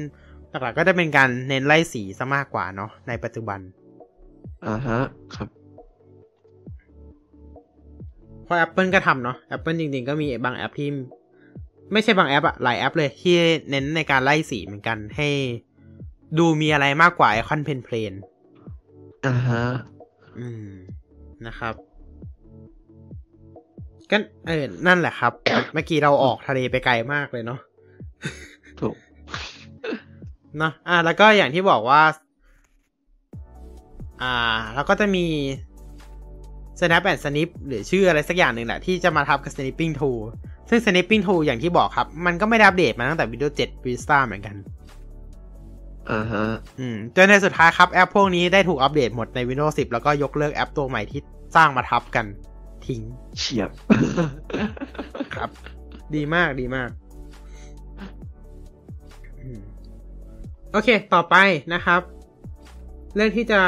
อ่าประกาศต่อไปนะครับ ในงานตัวของ Microsoft ประกาศ Event เนี่ย ประกาศจากไม่ใช่ ในตัวของ Microsoft Event นะครับ นอกจากนี้นะครับก็จะมีตัวของอ่าพูดง่ายๆก็คือเป็น Quick Sketch เป็นฟีเจอร์ใหม่ในแอป OneNote นะครับ อันนี้ไม่แน่ใจเหมือนกันเนาะตัวของ Quick Sketch เพราะว่าเขาโชว์กันเขาโชว์แป๊บเดียว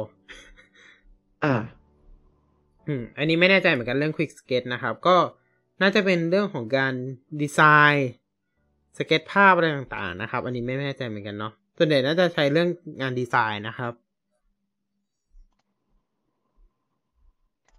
แล้วก็อ่าจะมีการ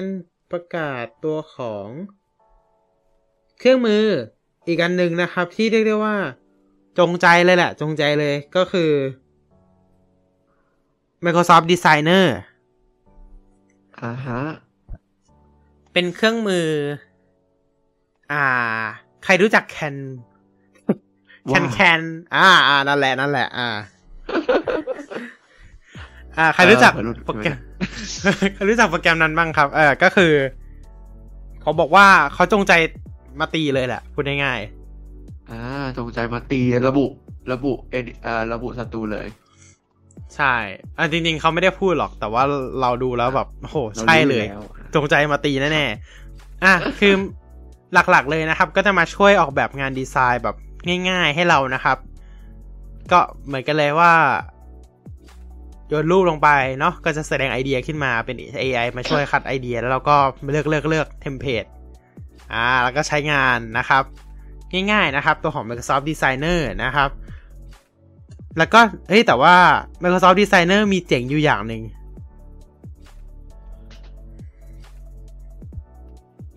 ช่วงนี้เขาฮิตกันให้ AI วาดภาพให้เราอ่าพวกอ่าแบบอ่า AI artist อะไรพวกเนี้ย อืม ใช่ ช่วงช่วงนี้เขาเขาฮิตกันเนาะก็ ใช่ครับ เพราะว่าตัวของอ่า Microsoft Designer เนี่ย ก็เอ่อจริง Microsoft Designer ทำได้หลายอย่างนะครับ เช่น motion graphic การสร้างรูปจนถึง อ่าทำกราฟิกดีไซน์อ่าทำพวกแบบ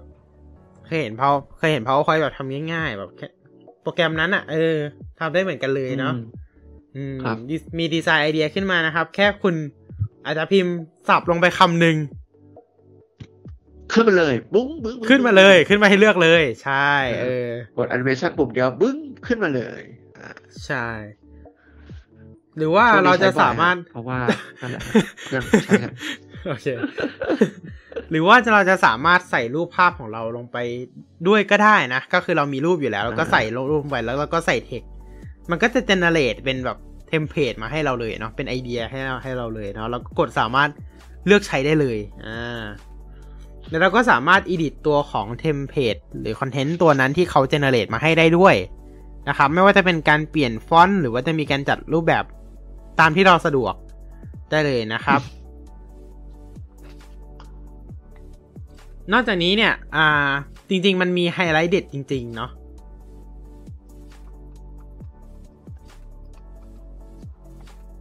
อ่า สักครู่นะ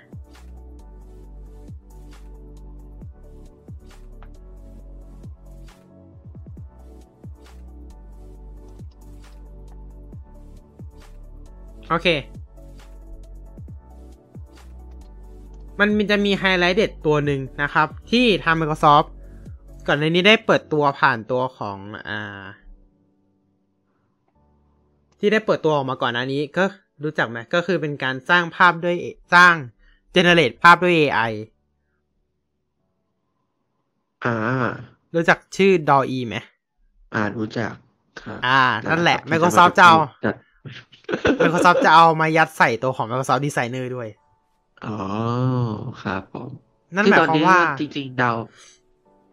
อืมอืม ว่าอะไรนะ คือคือนั่นนั่นหมายความว่าดาวอีเนี่ยก็จะ available to the public ก็คือคนทั่วไปก็ใช้ได้ ตอนนี้ไม่แน่ใจเหมือนกันว่าใช้ได้หรือยัง แต่เหมือนจะใช้ไม่ได้นะ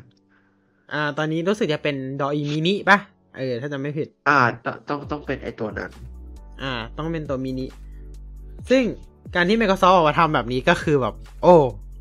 แย่ละ โอ้แย่ละ ใช่ แย่แล้วใครอื่นแย่แล้ว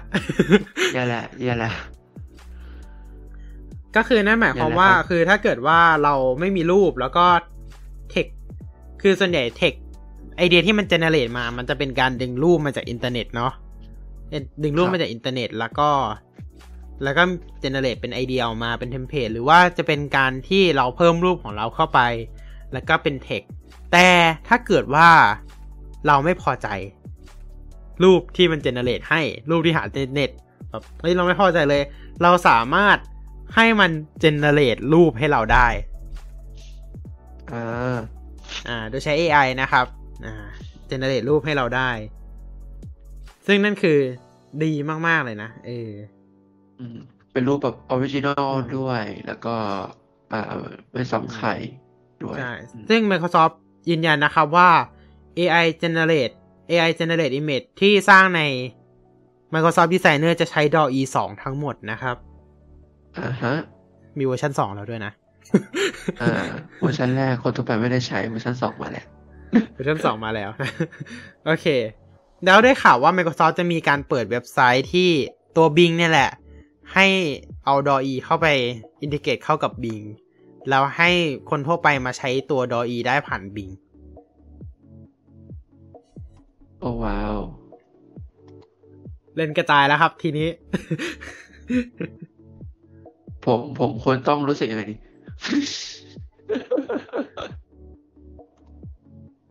อ่าในงานนั้นเนี่ย Microsoft มีการประกาศว่ามี AI Image Creator DALL-E 2เนี่ยจะมาเข้าสู่ จริงๆ หลายหลายโปรดักต์เลยนะ ทั้งรวมถึงตัว Bing Bing ด้วยนะครับ คือหลักๆ เลยเนี่ยก็คือมาเพิ่มในแอปตัวของ Microsoft Designer เนาะแล้วก็ จะมีอ่าแต่ว่าตัวของ Microsoft Designer เนี่ยก็แน่นอนครับว่ามันไม่ได้ปล่อยฟรีหรอก มันก็ให้เฉพาะผู้ที่สมัคร subscription Microsoft 365 ใช้เหมือนกันนั่นแหละเนาะอ่าครับเพราะฉะนั้น อ่า มันจะไม่เหมือนแคน แคนแอปแคนนิดนึงเนาะเพราะว่าแคนๆอ่าแคแคนนอ่าแคนแคนเนาะเพราะว่าอันนี้ก็คือ ฟรีบางส่วนแล้วก็เอ้ยหรือเหมือนกัน ก็คือฟรีกับพรีเมียมๆอ่าน่าจะเหมือนกันเนาะน่าจะ น่าจะเหมือนกัน อืม ใช่แล้วก็ฟรีกับพรีเมียมเนาะก็พรีเมียมก็ใช้ได้สำหรับตัวของ Microsoft 365 Personal แล้วก็ Family เรารู้กันอยู่แล้วแหละเพราะว่าทุกทุก product ของ Microsoft ที่ออกมามีฟรีกับพรีเมียมส่วนใหญ่ก็คือให้ 365 ใช้ได้ ในส่วนของพรีเมียมครับใครสมัคร 365 นี่มันจะเริ่มคุ้มขึ้นเรื่อยๆนะครับ ก็คือแบบมันจะเริ่มมาเยอะขึ้นเรื่อยๆอะฟีเจอร์เริ่มเต็มเต็มขึ้นเรื่อยใช่ เริ่มเต็มขึ้นเรื่อยๆ นะ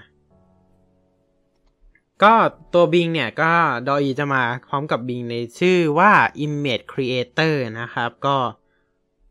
สามารถก็มาให้ AI generate ได้เลย แต่ว่ายังไม่รู้นะว่า เมื่อไหร่ เนาะอันนี้ยังไม่รู้ๆอ่า ยังไม่กำหนดมาเปิดตัวนะ อืม แล้วก็ได้มีจริง ๆ แล้วก็เขาก็ได้มีการเพิ่มฟิลเตอร์ไม่ให้ อ่า ตัว AI มัน generate อะไรที่ผิดตัว policy ด้วยนะครับ อ่ามันอาจจะ generate อะไรไม่ดีเกิดขึ้นก็เป็นไปได้ อ่าใช่ใช่ต้องต้องเพิ่มเพิ่มความเขาเรียกว่าเพิ่มความนั่นแหละปลอดภัยมันหน่อยเรื่องความปลอดภัยให้นิดนึงเนาะอะเอาละครับ เรามา พูดถึง Surface กันดีกว่านะครับ Surface ที่เปิดตัวในงานนะครับ มีทั้งหมด อยู่ด้วยกัน อ่า กี่รุ่นนะอ่าสามมี Surface Pro แล้วก็ ใช่เอ่อ มี Surface Pro 9 นะครับ มี Surface Laptop 5 แล้วก็ Surface Studio 2 Plus นะครับ อ่า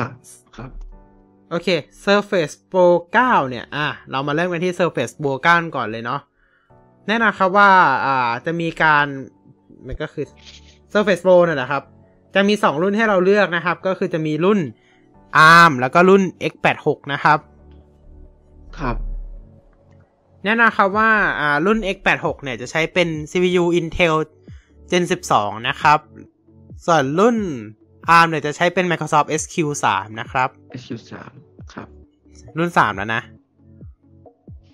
คือเมื่อก่อนเมื่อก่อนมันแยกเป็น Pro X กับ Pro ธรรมดาเนาะ เออ ตอนนี้ก็อ่าฮะเขาเอามารวมกันแล้วเรียบร้อยนะครับ ครับผม ตัวของ Microsoft Surface Pro 9 นะครับ ก็จะมีหน้าจอขนาด 13 นิ้วนะครับ รองรับระบบเป็น Pixel Sense รองรับระบบ Touch Screen นะครับ สามารถใช้งานได้กับตัวอ่า Slim Pen อ่า Surface Slim Pen นะครับ Slim Pen 2 ขออภัย Surface Slim Pen 2 แล้วก็ อ๋อตัวของตัวชิป Intel เนี่ย จะเป็น Intel Evo Gen 12 เนาะมี USB-C ให้ทั้งหมด 2 พอร์ตนะครับ แล้วก็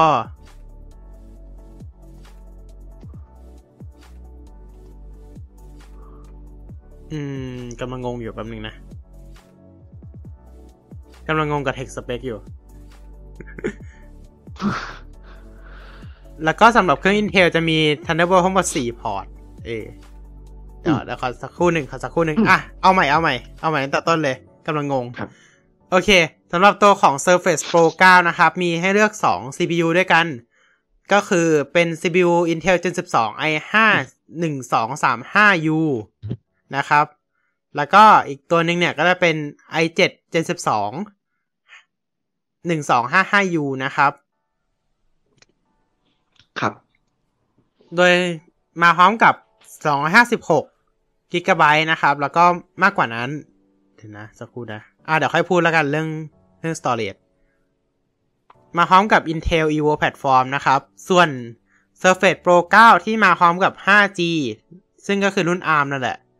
มาพร้อมกับ CPU Microsoft SQ3 นะครับ แล้วก็มีการเพิ่ม NPU unit เข้ามาด้วย ต้องซื้อรุ่น 5G นะถึงจะได้ NPU ตัวของกราฟิกการ์ดนะครับ ก็จะใช้เป็นตัวรุ่น Intel เนี่ย ใช้เป็น Intel Iris Xe Graphic นะครับ ส่วนตัวของรุ่น ARM เนี่ย ใช้เป็น Microsoft SQ3 Adreno 8 CX Gen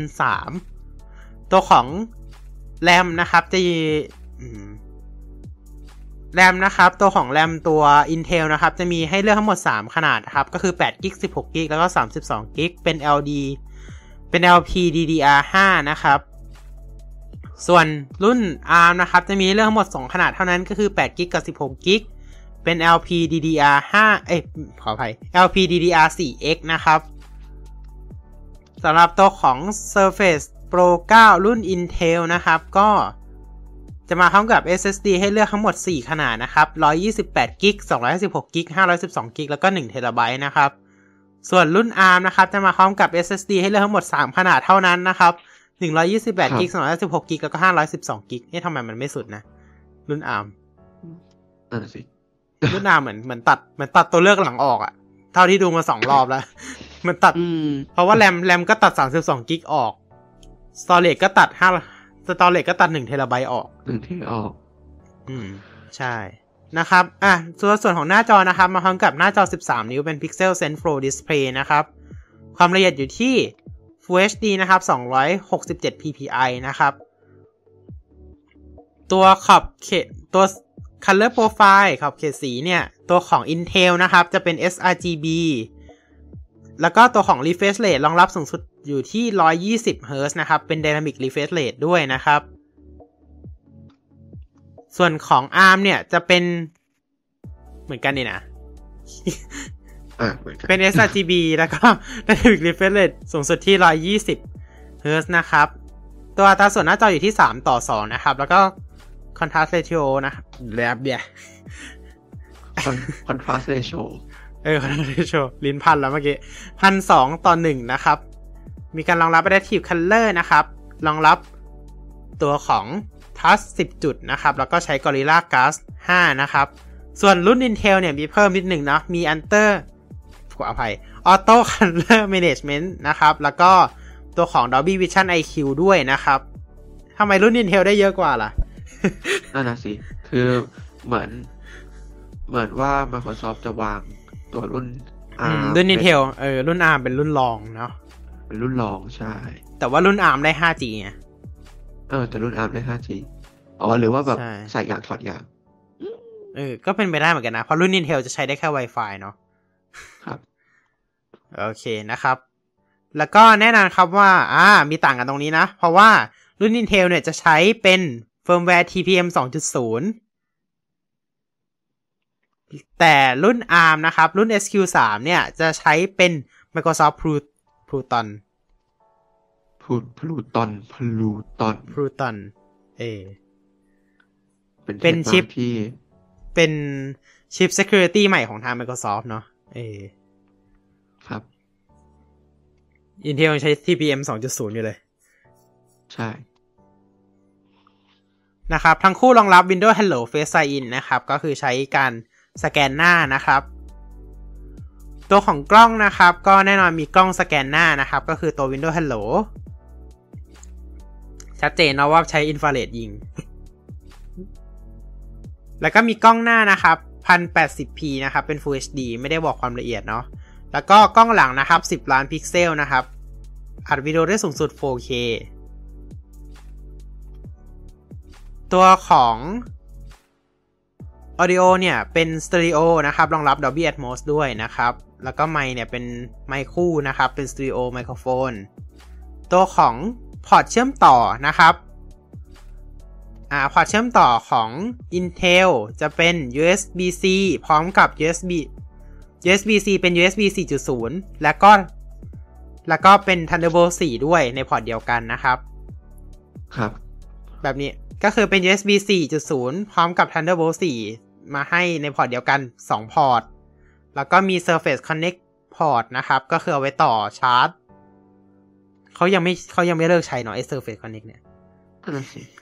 แล้วก็ Surface Type Cover Port นะครับ ก็คือเอาไว้ต่อ Type Cover Keyboard นะครับ คืออ่ายังไม่เลิกใช้ไม่หนักใจเท่าอ่าเท่าไม่มีมัน USB-C ให้พอร์ต USB ได้เออเอออย่างน้อยเขาก็ยังมี USB-C ให้เนาะคืออะถ้าดูอย่าง MagSafe อะไรอย่างเงี้ยอย่างน้อยเขาก็มีนะ USB-C เอออย่างน้อยเขายังมี USB-C ให้นะครับ อันนี้ยังโอเคไม่มีเลยอืมไม่หมายถึงหมายถึงอุปกรณ์ไหนหรือเปล่าอ่าครับ โอเคนะครับ ส่วนรุ่น ARM หรือ Microsoft SQ3 เนี่ย จะมีพอร์ต USB-C เป็น USB 3.2 ให้ทั้งหมด 2 พอร์ต ไม่มีถอด Thunderbolt นะครับ จบเลย แล้วก็มี Surface Connect port นะครับ แล้วก็ Surface Keyboard port นะครับ โอเคสำหรับพอร์ตเนี่ยต่างกันอยู่นิดเดียวเนาะ ก็คือตัวของรุ่น Intel เนี่ยจะได้เป็น USB 4.0 พร้อมกับ Thunderbolt 4 ด้วยในพอร์ตเดียวกัน และให้มา 2 พอร์ต แต่ว่าถ้าเป็น Microsoft SQ3 จะให้มาแค่เป็น USB C ที่เป็น USB 3.0 เอ้ย3.2 มา 2 พอร์ตแค่นั้นเอง แต่ความเร็วต่างกันเยอะนะ โอเค ตัวของ Intel นะครับ ได้ยินใช่ไหม ยังไลฟ์อยู่ใช่ไหมโอเค ฮัลโหลอ๋อโอ้ยไม่ไปไม่หลุปิดดเนอะสวิตช์ใหม่โอเค ไม่ได้หลุด ไม่ได้หลุด แน่นอนครับว่าตัวของ Wi-Fi รองรับเป็น Wi-Fi 6E นะครับ เป็น 802.11ax นะครับ แล้วก็รองรับตัวของ Bluetooth 5.1 ด้วยนะครับส่วนที่เพิ่มเข้ามาสำหรับส่วนของรุ่น SQ3 นะครับ หรือรุ่น ARM เนี่ย ก็จะมีการรองรับ Nano SIM แล้วก็ eSIM รองรับ 5G นะครับ เป็นรองรับรองรับ 5G แล้วก็ 4G ด้วยนะครับ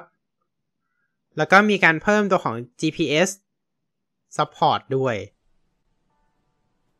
นั่นหมายความว่าตัว Wi-Fi ไม่มี GPS support นะครับ ครับ ส่งมาในแผ่นเลย ใช่ทรงเดียวกันเลย โอเคนะครับ แล้วก็แน่นอนนะครับว่าตัวของปากกาเนี่ยรองรับเป็นตัวของ Surface Slim Pen 2 นะครับ แล้วก็มีตัวเก็บปากกาอยู่ที่ตัวของ Type Keyboard นะครับ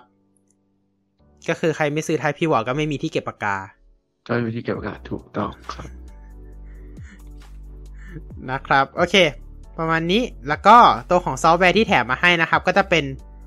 ตัวของ Intel เนี่ยจะเป็น Windows 11 Home นะครับ ส่วนของอ่า ARM เนี่ยจะเป็น Windows 11 Windows 11 Home on ARM ก็แน่อยู่แล้วล่ะก็แน่อยู่แล้วล่ะ นะครับอ่าส่วนที่เหลือนะครับก็จะให้มาเหมือนกันเลยนะครับ ก็คือ ตัวของ Microsoft 365 แอปที่มีการพรีโหลดมาให้นะครับ แล้วก็มี Microsoft 365 Family ทดลองใช้ฟรี 30 วันนะครับ แล้วก็มีตัวของ Xbox Game Pass Ultimate ทดลองใช้ฟรี 30 วันนะครับ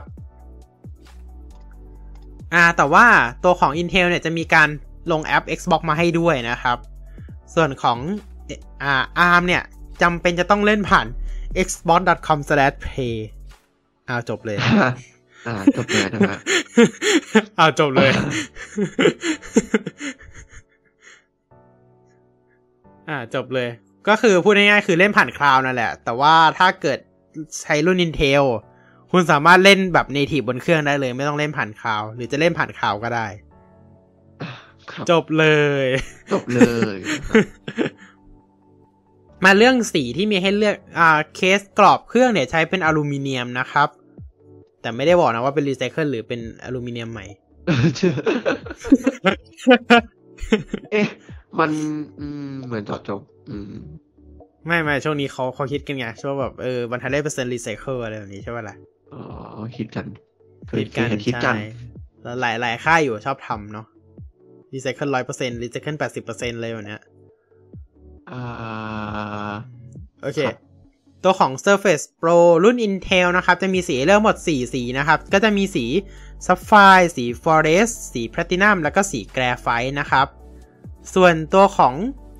รุ่น ARM นะครับ หรือ Microsoft SQ3 เนี่ย จะมีให้เลือกทั้งหมดจะมีให้เลือกทั้งหมดสีเดียวนะครับ ก็คือสี Platinum นั่นเอง จะพูดทำไมก็ไม่รู้มีให้เลือกทั้งหมด มีมีให้เลือกทั้งหมดมีสีเดียวครับ โอเค สิ่งที่แถมมาให้ในกล่องนะครับ แน่นอนครับก็คือตัวของ Surface Pro 9 แน่นอนนะครับ แล้วก็มีตัวของ power supply ให้นะครับ ก็พูดง่ายๆคืออะแดปเตอร์บวกสายนะครับ ก็ต้องมีอยู่แล้วนะเพราะว่ามันสายประหลาดกว่าชาวบ้านเขาไม่ได้ใช้ USB-C ใช่ใช่แล้วก็มี quick start guide แล้วก็ safety warran- warranty documents นะครับ มีแถมมาให้ อันนี้ต้องแถมไปแล้วเนาะและแน่นอนครับสำหรับรุ่น อ่ารุ่น ARM นะครับ ก็จะมีแถมตัวของซิมตัวเข็มจิ้มซิมมาให้ด้วยนะครับ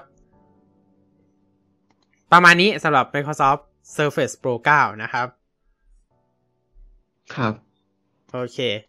ซึ่งอ่าอ่าคิดว่ารุ่น ARM ไม่แน่ใจเหมือนกันว่าจะมีฟีเจอร์พิเศษหรือเปล่า อ่าฮะ อืม อันนี้อันนี้ไม่มั่นใจเท่าไหร่นะ แต่ที่แน่ๆแล้วก็คือคุณเล่น Xbox บนบนบนเครื่อง native ไม่ได้อ่า คือคืออุตส่าห์แถมมาให้ทั้งสามสิบวันแต่ต้องเล่นบนคลาวด์อ่าฮะ ครับ ครับ จบเลย โอเค อะ ที่พิเศษสำหรับตัวของรุ่น ARM เท่านั้นนะครับ มีฟีเจอร์พิเศษเหมือนกันก็คือเรื่องของอ่า AI Video Call นะครับ เรื่อง Windows Studio ตัวของ Windows Studio เนี่ยก็จะมีทั้ง อ่า เป็นกล้อง ทำเป็น รู้ๆกันอยู่อะเบอร์หน้าชั้นอืมหน้าชั้นหลังเบอร์แล้วใช้หลังเบอร์ อ่านะครับทำเสียงตัดเสียงรบกวนนะครับ แล้วก็ auto framing นะครับ อ่า อ่า Center ไม่ไม่ใช่ไม่ใช่ไม่ใช่หมายถึงแบบจัดให้เราอยู่ตรงกลางเฟรมนะครับ อ่า auto framing อ่าอ่านะครับคืออุตส่าห์ใช้คำว่า auto framing แล้วก็ใช้ auto framing ซะหน่อยเนาะใช่แล้วก็ใช้ auto framing ตามนะครับ เกรงใจเขาหมายถึงเกรงใจอีกแบรนด์หนึ่ง จริงๆอีกแบรนด์หนึงคือแบบพูดเราก็รู้กันเลยว่าเซนเซนเออนั่นแหละ อ่าซันซันซันซันซันสุเอ้ยไม่ใช่เซนเตอร์สเตทนะฮะ เอ้ยอุตส่าห์อุตส่าห์ไม่พูดละจนได้อุตส่าห์ไม่พูดละโถเอ้ยเมื่อกี้นี่หลุดจะหลุดของจริงเมื่อกี้นี้หลุด โอเคนะครับอ่าอันนี้ก็คือเรื่องของอ่า Surface Pro 9 นะครับ ที่มีออกมาทั้งหมด 2 รุ่นเนาะก็คือรุ่น Intel แล้วก็รุ่น ARM นะครับ ก็จะต่างกันอยู่ที่ทั้งสเปคภายในแล้วก็ตัวฟีเจอร์ภายในด้วยนะครับ แต่ว่าฟีเจอร์ภายในก็คงไม่ได้ซีเรียสมั้งเพราะถ้าเกิดใครไม่ได้เอาไปใช้วิดีโอคอลก็ไม่ได้ซีเรียสหรอกอืมเนาะเออแต่ว่า Microsoft นี่เขากักตลอดนะเขาไม่ยอมบอกสเปคกล้องเลย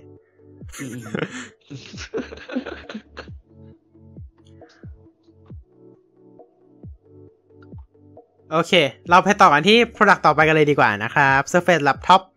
5 นั่นเอง โอเค ตัวของ Surface Laptop 5 เนี่ย อ่า ต้องเรียกได้ว่าเป็นโคลันกับ Surface Lap เออเขาเรียกอะไรนะครั้งที่แล้ว อ่า Surface Laptop Studio เออ Surface ใช่ Pro Sur- Surface Laptop อะไร Studio โคลันกันเนาะ อืม อ่า Surface Laptop Studio มันคือการเอา Surface Book มารีมารีเมคพูดง่ายๆเพราะว่าเพราะว่าสเปคภายในคือ Surface Book เลยอะแต่ว่ามันเอามาทำใหม่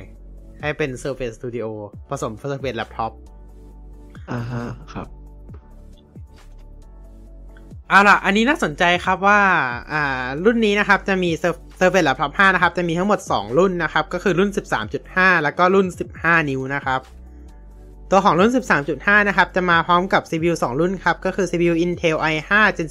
12 เป็น i5 1235U นะครับ แล้วก็ CPU Intel i i7 Gen 12 นะครับ เป็น i7 1255U นะครับ ส่วนรุ่น 15 นิ้วจะมา จะมีแค่รุ่นเดียวนะครับ ก็คือเป็น i7 1255U นะครับ เป็น CPU i7 Gen 12 นั่นเองนะครับ กราฟิกนะครับ เป็น Intel Iris Xe นะครับ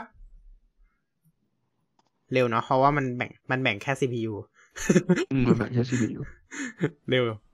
แล้วก็ตัวของแรมนะครับ มีให้เลือก 3 ขนาดนะครับ8กิก16กิกแล้วก็ 32กิก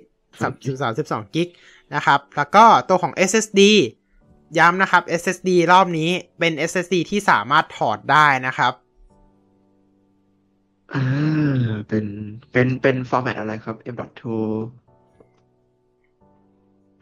อ่า format เดี๋ยวขอสักครู่หนึ่งนะเออถอดได้แต่น่าจะเราไม่ได้ถอดเองนะครับอ่าอ่าอ่าอ่าจับคำ suspicious ได้ มันทรงมันถอดได้คล้ายๆ Pro นะคะที่ก็ถอดได้แหละคะแต่ว่า ต้องไปซื้อของเขาอะนะ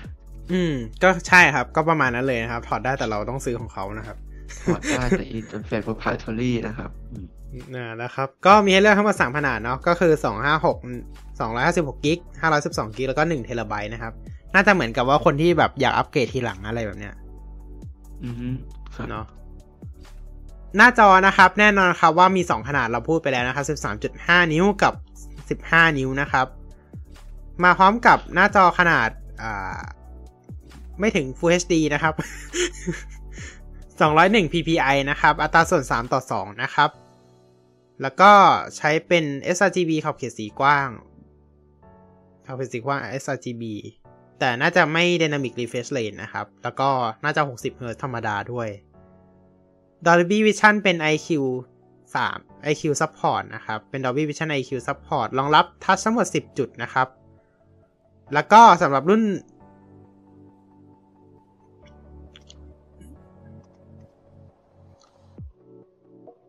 อืม โอเค ประมาณนี้ แล้วก็อ่าตัวของ Security นะครับ จะมาพร้อมกับ Firmware TPM 2.0 นะครับ แล้วก็ตัวของกล้องหน้าจะเป็นกล้องหน้า 720p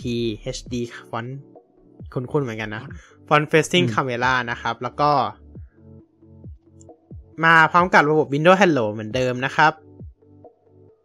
ตัวของ audio เนี่ยจะเป็น Omnisonic Speaker รองรับ Dolby Atmos นะครับ แล้วก็เป็นไมค์เนี่ยเป็นไมค์คู่ ตัวของพอร์ตการเชื่อมต่อนะครับ เป็น USB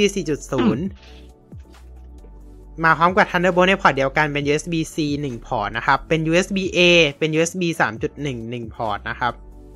USB A ที่เป็น USB 3.1 1 พอร์ต แล้วก็มี รูฟัง 3.5 ให้ด้วยนะครับ อีกหนึ่งช่องนะครับ ว้าวครับ เฮ้ย หายากนะนะ หายากแล้ว หายากเลยเอาหายเอ้ย ไม่ แต่ว่าในแท็บเล็ตเอ้ย ไม่ใช่ในแล็ปท็อปยังหาง่ายอยู่เออแล็ปท็อปหาง่ายอยู่เนาะเอออ่าครับ แล้วก็มาพร้อมกับ Surface Connect 1 พอร์ตนะครับอ่าอันนี้เขายังก็ยังใช้ Surface กันอยู่เอาจริงแล็ปท็อปไม่ได้ซีเรียสหรอกเนาะเพราะว่าแล็ปท็อปมันแบบมันก็ใช้หัวชาร์จตัวเองกันอยู่แล้วอะอืมอ่า ตัวของการเชื่อมต่อนะครับ รองรับ Wi-Fi 6 นะครับ 802.11 AX นะครับ แล้วก็บลูทูธเนี่ย เป็นบลูทูธ5.1 เนาะ ตัวของปากกานะครับ ใช้เป็น Surface Pen นะครับ Surface Pen เลยอะไม่ใช่ Slim Pen หรืออะไรทั้งสิ้นอ่านะครับ แล้วก็รองรับตัวของ Microsoft Pen Protocol นะครับ ซอฟต์แวร์ที่ติดเครื่องมาให้นะครับ ก็จะมี Windows 11 Home มีการพรีโหลดตัวของ Microsoft 365 Apps มาให้นะครับ มีให้ทดลองใช้ Microsoft 365 Family ทดลองใช้ฟรี 30 วันนะครับ แล้วก็ให้ทดลองใช้ฟรี Xbox Game Pass Ultimate 30 วันนะครับ อ่าแป๊บหนึ่งนะ ตัวกรอบนะครับเป็นกรอบอลูมิเนียมนะครับ แล้วก็เออ จะบอกสีก็ไม่ได้ เพราะมีให้เลือกหลากหลายเหลือเกินครับมีแพ t ตินัม m ม t เ e ดแบล็กเซจแล้วก็แซนสโตนส่วน 15 นิ้วจะมีแพ t ตินัมกับ m ม t เ e ดแบล็กโอเค นั่นแหละมีแค่นี้นะครับสำหรับตัวของ Surface Laptop 5 ไปดูกันที่ Surface Studio 2 กันเลยดีกว่า รุ่นที่ 2 แล้วนะครับสำหรับ Surface Lab Surface ไม่ใช่ Laptop Surface Studio 2 Plus นะครับ แน่นอนครับว่าโอ้โหเป็นรุ่นที่อ่าแคปเกรดเฉยๆนั่นแหละอืมเป็น Surface Studio ที่แบบโอ้ล้ำมากนะครับ ต้องบอกว่าหน้าจอใหญ่บิ๊กบึ้มมากนะครับ เดี๋ยวบอกว่ามันใหญ่ขนาดไหนนะครับ เราต้องบอกว่าตัวของ Surface Studio 2 เนี่ย เหมาะสำหรับอ่าหลักๆ แล้วเขาออกแบบมาให้นักเป็นศิลปินวาดภาพดิจิตอลนะครับ อันอันนี้เขาพูดใน Surface Studio แรกนะอันแต่เราไม่รู้ว่า Surface Studio 2เขาเขาสไตล์เดียวกันหรือเปล่าอ่าฮะโอเค เรามาดูสเปคกันเลยดีกว่านะครับ มาพร้อมกับ Intel Gen 11ฮะเปิดตัวใหม่ใช้ซินเปิดตัวใหม่ใช้ Gen 11เปิดตัวใหม่นะครับดูออกเป็น i7 เป็น i7 Gen 11 นะครับ เป็น i รหัส i7 11370H นะครับ อ่า ชัดเจนครับ ชัดเจนครับ Gen 11 นะครับ อ่า การ์ดจอนะครับ มาพร้อมกับ NVIDIA RTX 3060แล็ปท็อปแรมการ์ดจออยู่ที่ 6 6 GB นะครับ เฮ้ย แต่เขาให้ RTX เลยนะ RTX 3060 เลยนะเออแรมนะครับมีขนาดเดียวนะครับ ก็คือ 32กิกเป็น DDR4 อะแน่นอน Gen 11 ใช้ DDR4 Storage นะครับ เป็น SSD 1 t b นะครับ หน้าจอนะครับ เป็นหน้าจอขนาด เป็นหน้าจอ Pixel Sense ขนาด 28 นิ้วนะครับ เกือบจอทีวีแล้วนะ ประมาณจอคอม จอคอมที่ใหญ่กว่าจอคอมอะ เออใหญ่กว่าจอคอมปกติเออรองรับเป็น 10 Touch Point นะครับ หน้าตาส่วนอยู่ที่ 3 ต่อ 2 นะครับ ความละเอียดอยู่ที่น่าจะ2มัน resolution อยู่ที่ 4,500คูณ3,000 2K ปะเออขอขออีกรอบ4,500คูณ3,000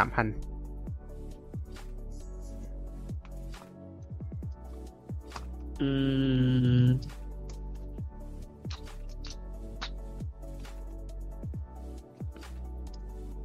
มันเป็นเลขที่แปลกมาก ร้อยเก้าสิบสอง ppi อ่า อืม ใช่แล้วก็2 PPI มันเป็นสามจุดสองเออมันเป็นสามต่อสองใช่ อืมอืมเป็น เป็น เป็นสเกลที่แปลกตาดี เอาไปนว่าช่างมันเถอะเนาะอ่า 4K 4K 4K ใช่ไหมโอเค เออ เพราะว่า 4K มัน2,160ใช่ไหมอันนี้มันเกิน เกินไปหน่อยด้อ๋วอยมันมันเกินนิดนึง มันเกินไป มันเป็น3,000เนี่ย โอเค มันมันเป็นคือ3840คูณ2120อันนี้มันก็เกินมาหน่อยนิดนึงก็โอ 4K เค 4K เนาะ เพราะว่าหน้าจอ28นิ้วเนี่ย อืม 4K แหละโอเคนะครับ เป็นขอบเขตสีเป็น sRGB นะครับ แล้วก็รองรับ Dolby Vision ใช้ Gorilla Glass 3 นะครับ ตัว Security นะครับ เป็นตัวของ TPM 2.0 นะครับ ไม่ใช่ไม่ใช่ซอฟต์แวร์แล้วนะ เป็น TPM เลย เป็นชิปอ่า TPM 2.0 เลยนะครับ แล้วก็มีอ่าแน่นอนกล้อง Video Hello มาให้นะครับ แล้วก็เป็นกล้องหน้า 1080p แน่นอนไม่มีกล้องหลังนะครับ จอใหญ่ขนาดนี้จะเอากล้องหลังไปทำอะไรนะครับ ลำโพงนะครับ เป็นลำโพงสเตอริโอ 2.1 นะครับมารองรับตัวของ Dolby Atmos นะครับ แล้วก็ลำตัวไมค์เป็นไมค์คู่นะครับ ตัวของพอร์ตการเชื่อมต่อนะครับ มาพร้อมกับฟังดีๆนะครับ มาพร้อมกับ USB-C 3 พอร์ตนะครับ ที่เป็น USB 4.0 พร้อมกับ Thunderbolt 4 ด้วยนะครับเออนั่นก็คือ พูดง่ายๆคือให้ Thunderbolt 4 มา 3 พอร์ตนั่นแหละ พูดง่ายๆเลยอ่าหรือ พอร์ต USB-C 4.0 มา3พอร์ตนะครับ แล้วก็ให้ตัวของตัวของ native อ่า ต่อจอนอกรองรับได้สูงสุด 3 จอเป็น 4K 60 Hz ได้ทั้งหมด 3 จอนะครับ แล้วก็มีให้พอร์ต USB A 3.1 มาพร้อมอีก 2 พอร์ตนะครับ มีรูฟัง 3.5 มาให้ 1 พอร์ตนะครับ แล้วก็มีช่องเสียบแลนมา 1 ช่องด้วยนะครับ ครับ PC แล้วล่ะขนาดเนี้ย อืมดีละพอร์ตเต็ม จัดพอเต็มเต็มมาก พอจะเต็มมาก อ่ารองรับ Wi-Fi 6 นะครับ 802.11a x a เดี๋ยวมันจะไม่ใช่บลูทูธฮะเอ็ก AX นะครับบลูทูธ5.1 นะครับ รองรับตัวของ Surface Pen นะครับ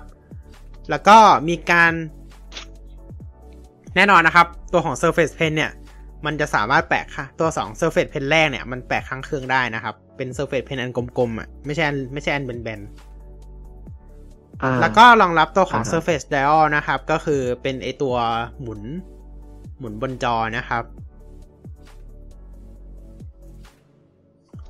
ตัวซอฟต์แวร์ที่ติดตั้งมาให้นะครับ เป็น Windows 11 Pro นะครับ ไม่ใช่ Home แล้วนะ เป็น Windows 11 Pro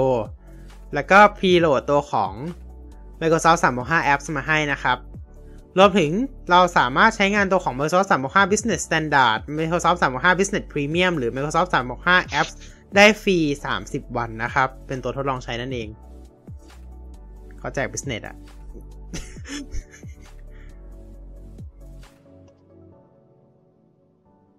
โอเคนะครับ อะ เรามาดูอันนี้ดีกว่า สิ่งที่แถมมาให้ในกล่องนะครับ ต้องบอกว่า โอ้โห จัดเต็มมาก จัดเต็มกว่าเครื่องอื่นอะพูดง่ายๆเต็มเลยกว่าอีกค่ายหนึ่งอืมสิ่งที่เขาให้มานะครับ ก็คือตัวของ Surface Studio 2 Plus นะครับ Surface Pen Surface Keyboard Surface Mouse นะครับ ให้มาหมดอะพูดง่ายๆอืม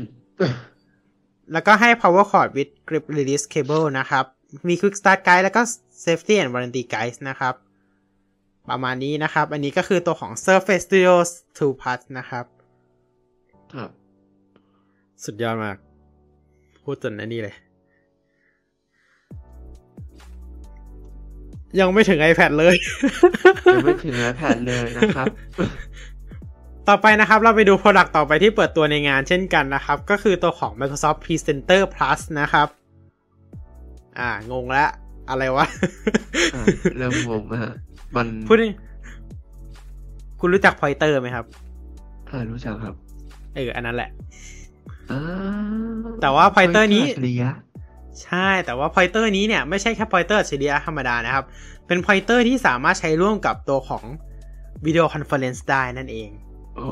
ว้าวอืมอะฮะ ตัวของ Pointer นี้นะครับ จะใช้การเชื่อมต่อแบบบลูทูธเป็น LE 5.1 นะครับ Wireless เนี่ยจะอยู่ที่ประมาณ 10 รองรับไกลสุดอยู่ที่ 10 เมตรนะครับ แต่ว่าถ้าในออฟฟิศเนี่ยอยู่ 5 เมตร แบบในพื้นที่ปิดเนาะ 5 เมตร พื้นที่เปิด 10 เมตรนะครับ ตัวของความถี่ใช้เป็น 2.4 GHz นะครับ ครับ อุปกรณ์ที่รองรับนะครับอุปกรณ์รองรับทั้ง Windows 11 Windows 10 Mac OS 11 ขึ้นไปนะครับแล้วก็อุปกรณ์เนี่ยจะต้องรองรับตัวของ Bluetooth 4.0 ขึ้นไปด้วยนะครับ ซอฟต์แวร์ที่รองรับนะครับก็คือ Microsoft Teams Zoom แล้วก็ Google Meet นะครับ ส่วน Presentation ซอฟต์แวร์ที่รองรับนะครับ ก็คือ PowerPoint Keynote แล้วก็อื่นๆนะครับ ตัวของแบตเตอรี่เนี่ย ให้มาทั้งหมด 195 มิลลิแอมนะครับ แล้วก็สิ่งที่อยู่ในกล่องก็จะมีตัวของ Presenter Plus ด้วย Presenter Plus มีตัวของ USB A Charging Docks นะครับ มี Quick Start Guide แล้วก็ Safety and Warranty Documents นั่นเองนะ อันนี้ก็คือตัวของ Presenter Plus นะครับ ก็แน่นอนเนาะก็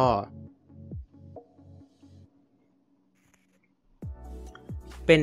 อ่าเขาเรียกว่าตัว Presenter อะไม่รู้ ไม่รู้จะพูดยังไงเหมือนกัน เป็นตัวชี้นะครับ เป็น pointer เนาะ ก็บนบนตัวอุปกรณ์นะครับ ก็จะมีปุ่มเปลี่ยนสไลด์นะครับ ไปยังสไลด์ถัดไปสไลด์ก่อนหน้านะครับ มีไฟ indicator แสดงมีปุ่ม Microsoft Teams แล้วก็มีปุ่มเปิดปิดไมค์ด้วยนะครับอ่าอันนี้ก็ชัดเจนเนาะว่า มันคือปุ่มเปิดปิดไมค์นะครับอ่าครับและคิดว่าน่าจะใช้ point- ใช้เป็น pointer ธรรมดาได้ด้วยเนาะอันนี้ไม่รู้เหมือนกันเนาะ อ่าครับ อันนี้ก็คือตัวของ Microsoft Presenter Plus นะครับ เราไปดู Product ต่อไปเลยนะครับ ที่มาคู่กันเลยนะครับ ก็คือ Microsoft Audio Docks นะครับ ตัวของ Microsoft Audio Docks เนี่ย ก็คือเป็น อ่าพูดง่ายๆก็คือลำโพงวิดีโอคอลนะครับ อ่าเอาเอาให้ครบเอาให้ครบเอาเอาให้ครบเลยฮะถึงแม้ Presenter มันจะมาหมดยุคที่เราต้องมาแบบ นั่ง work from home อะไรกันแล้ใช่แบบจริงๆจังๆหนึ่งร้อยเปอร์เซ็นต์กันแล้ว แต่ผมก็จะเอาให้สุดอืมทำไมเขาเพิ่งออกก็ไม่รู้เหมือนกันนะเขาทำไมเพิ่งออกก็ไม่รู้น่าจะออกตั้งแต่แบบปลายปีสองพันยี่สิบหรือยี่สิบเอ็ดอะไรอย่างเงี้ยอืมเขาวิจัยนานกันไปหน่อยแบบ R&D นานไปนิดนึงวิจัยทางกันไปนิดนึงโอเคนะครับ ก็อย่างที่บอกนะครับ ตัวของ Audio Docks เนี่ยก็แน่นอนครับว่าเป็นลำโพงที่มีไมค์ในตัวนะครับ เป็นลำโพงพร้อมไมค์นั่นแหละพูดง่ายๆเลยเนาะตัวของ Connection นะครับ จะมี USB C ทั้งหมด 1 พอร์ตนะครับ เป็น USB 3.1 Gen 2 แล้วก็มี USB C อ่าอีก 1 พอร์ต เป็น 3.1 Gen 2 เหมือนกัน แต่ว่าใช้ชาร์จไฟเท่านั้นนะครับ แล้วก็เป็น USB A อีก 1 พอร์ตนะครับ เป็น USB A 3.2 เนาะ แล้วก็เป็น HDMI 2.0 1 พอร์ตนะครับ รองรับ สูงสุด 4K 60 Hz นะครับ ครับ ตัวระบบเนี่ยรองรับทั้ง Windows 11 Windows 10 แล้วก็ Mac OS นะครับ ส่วนวิส่วนซอฟต์แวร์ที่รองรับเนี่ยจะเป็น Microsoft C Microsoft Teams Zoom แล้วก็ Google Meet นะครับ เชื่อมต่อ PC กับผ่าน เชื่อมต่อ PC ผ่าน USB-C นะครับ ในกล่องก็จะมีตัวของ Power Supply Unit AC Cord แล้วก็ตัวของ Quick Start Guide มาให้นะครับ ประมาณนี้เนอกสำหรับ Audio นะครับ บนตัวปุ่มเนี่ยก็จะมีปุ่มเปิดปิดไม้นะครับ ปุ่ม Microsoft Teams ปุ่ม Play Pause แล้วก็ปุ่มบวกลบนะครับ นั่นแหละครับ นี่คือ Accessory นะครับที่ขายในงานนะครับ ที่เปิดตัวในงานมาด้วยนะครับ โอ้โห สุดยอดเลยทีเดียว สุดยอดเลยทีเดียวครับ โอเค นี่นะครับก็คือ Surface Event นะครับ เย้เย้ที่น่าสนใจน่าจะเป็นเรื่องของ อ่า Surface Pro 9 แล้วก็ Surface Laptop 5 มากกว่าเนาะเอออืม มันมันดูเข้าถึงง่ายสุดแล้ว ใช่ แต่ว่าถ้าใครอยากเอ่อสเปคแรงจริงๆนู่นครับ Laptop Studio ครับแบบทำสตูดิโอไม่ไม่ไม่ต้องมา Surface Studio 2 นะครับ ไป Laptop Studio เลยครับ ตัวนั้นจัดเต็มจริงอืมคือ Laptop Studio มันให้ RTX 3070เนี่ย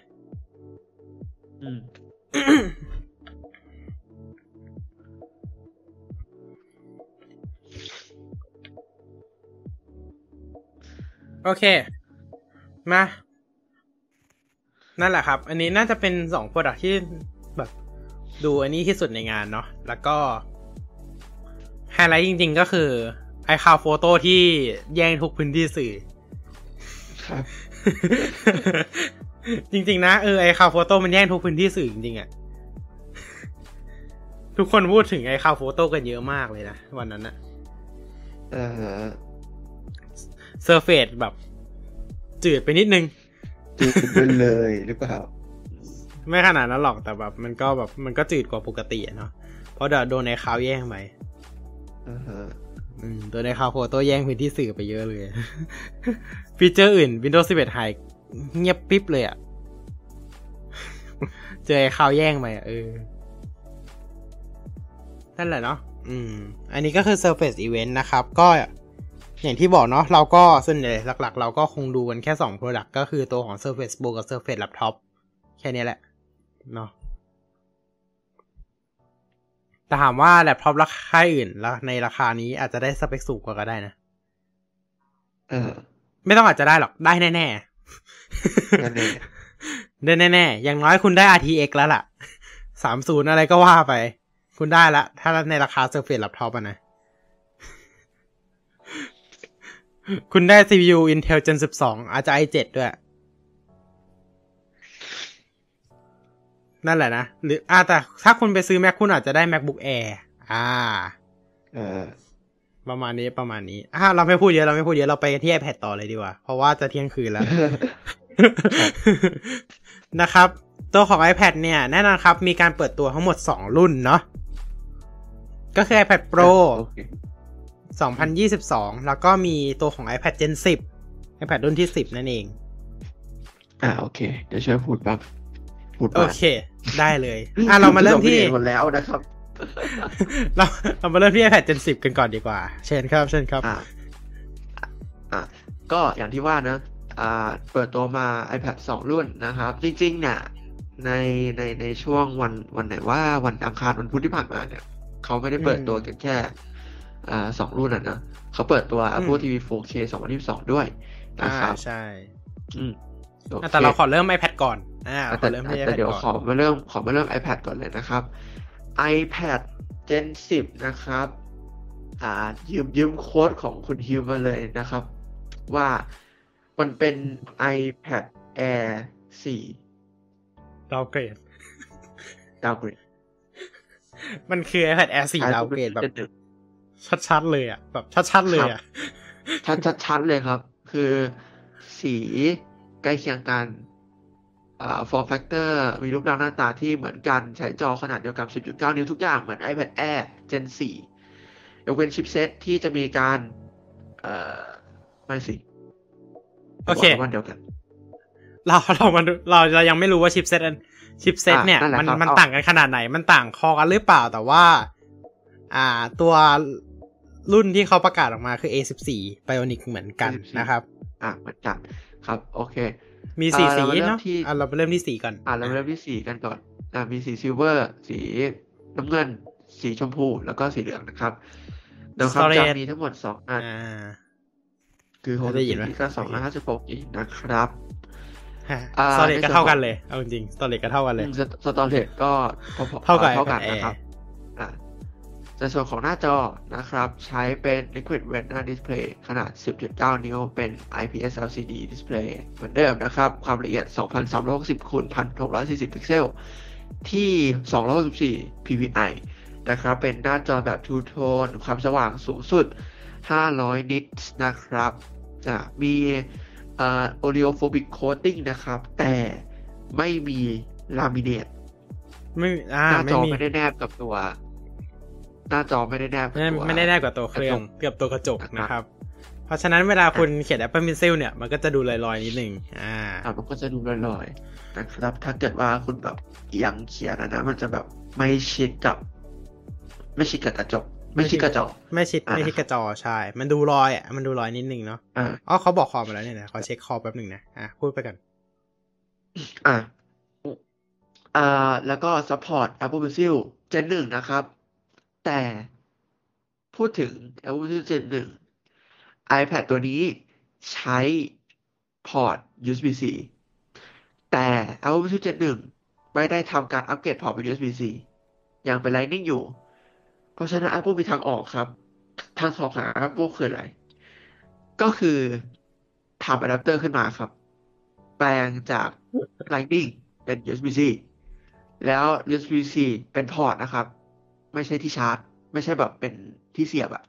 เป็นพอร์ตเป็นรูใช่นะครับก็คือต้องใช้ USB เพราะฉะนั้น C เนี่ยกับ USB C อีกรอบหนึ่งวิธีการชาร์จก็คือ เราต้องเอา USB-C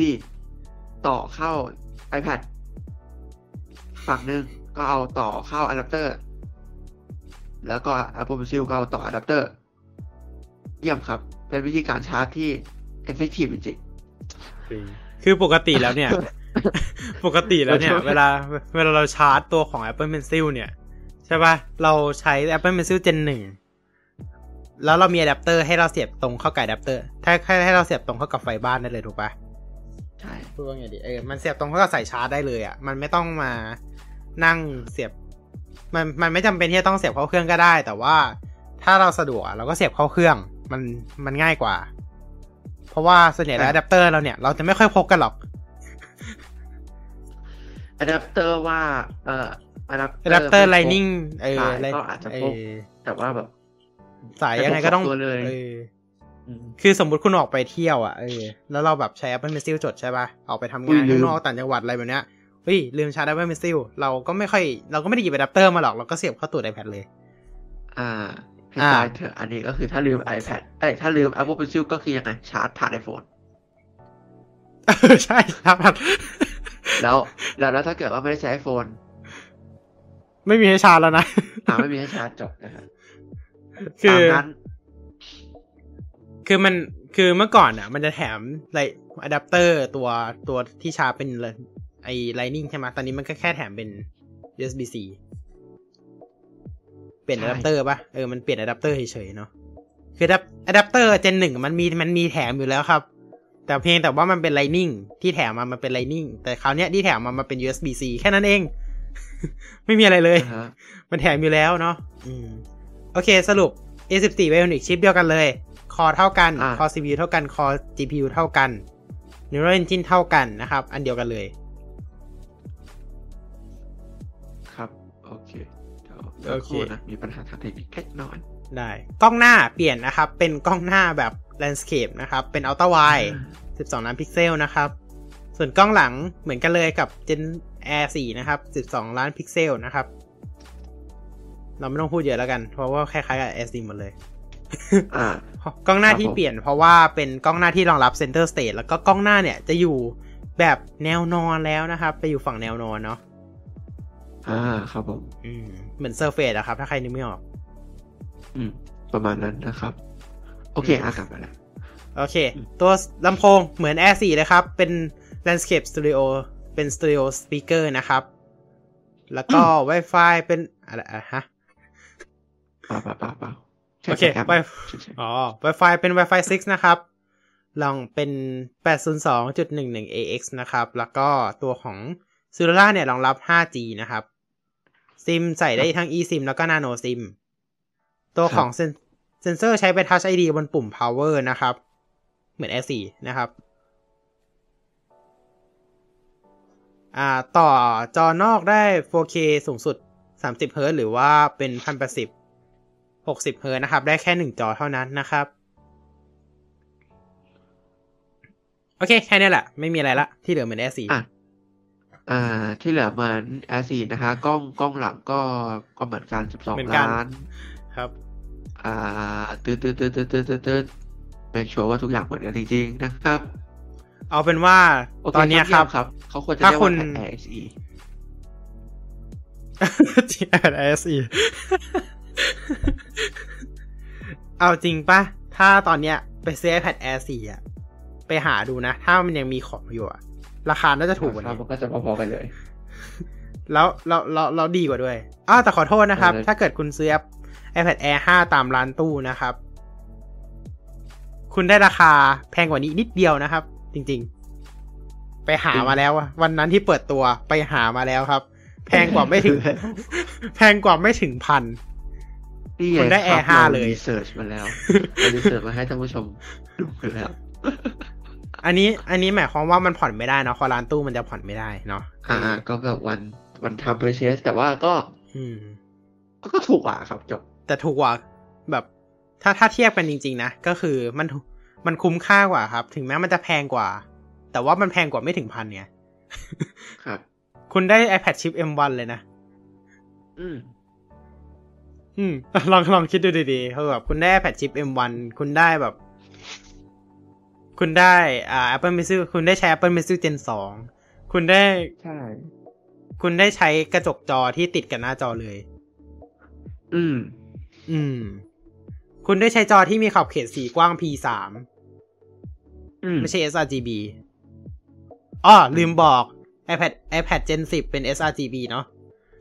เออครับ อืม ไม่ใช่ไม่ใช่ขอบเขตสีกว้าง P3 เป็นจอต่ำใช่เลยอะคือถึงแม้จะใช้ชื่อว่า Liquid Retina เหมือนกันแต่อย่าโดนชื่อหลอกนะครับ อืม อืม โอเค เพราะฉะนั้นถ้ามีใครถามว่าซื้อแอร์ ถ้าคุณได้แอร์ราคาเดิม คุณซื้อแอร์เลย ไม่ต้องลังเลซื้อ Gen 10เลย ไม่ต้องลังเลซื้อเจนสิบอะใช่ถูกในกรณีที่คุณได้แอร์ราคาเดิมนะ เพราะว่าตอนนี้มันขึ้นแล้ว มันขึ้นอ่าครับอืม มันขึ้นราคาแล้วนะครับ เพราะว่า เนี่ย เรื่องค่าเงินของค่าเงินบาทเนาะอย่างที่เรารู้กันดี Apple ก็เลยขึ้นราคานะครับ จริงๆตัวเก่าไม่น่าขึ้นนะ ไม่ควรจริงๆอะอืมตัวตัวเก่าไม่ควรอืม แต่ตัวแต่เก่าอย่างที่บอกครับวจะยู่ตงนั้นถ้าเกิดมันไม่ขึ้นราคา ผลที่เกิดขึ้นคืออะไรครับว่าไม่มีคนซื้อตัวใหม่ไงอ่าก็เลยอะขึ้นราคาซะเลยเพราะอะไรเพราะว่า iPad Air 5 เนี่ย ราคาจะอยู่ที่20,000ใช่ไหมราคาเปิดตัว29,990ครับ ในขณะที่ iPad Gen 10เนี่ย ราคาเปิดตัวอยู่ที่17,990ป่ะเจ็ดพันเก้าร้อยเก้าสิบใช่หนึ่งหมื่นเจ็ดพันเก้าร้อยหรือเก้าร้อยเก้าสิบก็ไม่รู้ อะส่งประมาณนั้นนั่นนั่นแหละประมาณนั้นนะครับ ก็อย่างที่บอกเนาะก็คือห่างกันสามสามพันแต่แน่นอน iPad Air 5 มันออกมานานแล้ว ออกมาตั้งแต่ต้นปี ราคามันลงครับ ครับ ราคามันลงอยู่แล้วครับ เพราะฉะนั้นมันไม่ใช่สองหมื่นแน่นอน มันจะที่เราอย่างที่เราบอกเราสำรวจในตลาดแล้ว มันเหลือหมื่นแปดครับ อ่า มันก็เลยกลายไปว่า iPad Air เอ้ยไม่ใช่ iPad Gen 10 เนี่ย มันดูแพง แพงเลยครับแพงจริงอืมๆนะครับ แล้วฟีเจอร์ต่ำกว่า Air 4 ด้วยซ้ำนะ ถ้าพูดตามตรง แบบสเปคอะต่ำกว่า Air 4 ด้วยอะอย่างที่เราบอกไง มันคือ Air 4 downgrade ครับอ๋อดีกว่า Air 4 อย่างเดียว กล้องหน้า อ่ากล้องหน้ากล้องหน้าเป็น ultra wide นะครับ เป็น ultra wide เป็นมี Center Stageนะครับใช่ครับ นี่คือสิ่งเดียวที่ดีกว่า iPad Air 4อื้อหือ มันคุ้มไหมลองพิจารณาเอาครับอ๋ออ๋ออีกอย่างหนึ่งที่ดีกว่า คืออะไร คือ 5G อ๋ออะคุ้มไหมแต่ถ้าแต่ถ้าใครเอาพิจารณาใครเอาซื้อรุ่น Wi-Fi ก็ไม่ไม่เกี่ยวนะไม่ไม่เกี่ยวอันนี้คนละใครเรื่องซื้อใครซื้อรุ่น Wi-Fi ก็ไม่เกี่ยวนะ ครับ แค่แค่ต้องรับ Wi-Fi 6เพิ่ม อ่าอันอันอันอันข้อดีอะสามข้ออะให้แค่เนี้ยแหละ ครับ ในกล่องมีอะไรบ้างอะอะอะ กล่องรอบนี้นะครับมี iPad ไม่อันมีนั้น iPad แน่นอน อะมีสายชาร์จ USB-C นะครับ แน่นอน แล้วก็แถมอะแดปเตอร์ 20 วัตต์นะครับ แต่รอบแถมนี้ไม่แต่รแล้อวบนี้พลาสติกเขาแล้วไม่นะห่อพลาสติกมาแล้วนะ ใช่เขาไม่ห่อพลาสติกมาแล้วนะ เออ แต่เขายังใจดีให้อะแดปเตอร์อยู่นะ อ่าเป็นแถมอะแดปเตอร์อยู่คือ โอเค ไม่ห่อพลาสติก โอเค โอเค คุณไม่ห่อพลาสติก แต่คุณยังแถมอะแดปเตอร์อยู่โอ้ก็โอเคก็โอเคอ่าโอเคโอเคโอเคโอเคเราไปดู iPad รุ่นที่น่าสนใจกว่านี้ดีกว่าครับผมรุ่นที่น่าสนใจกว่านี้ Pro นะครับ อะโอเค อ่าในเมื่อคุณบอกว่าอ่า อ่า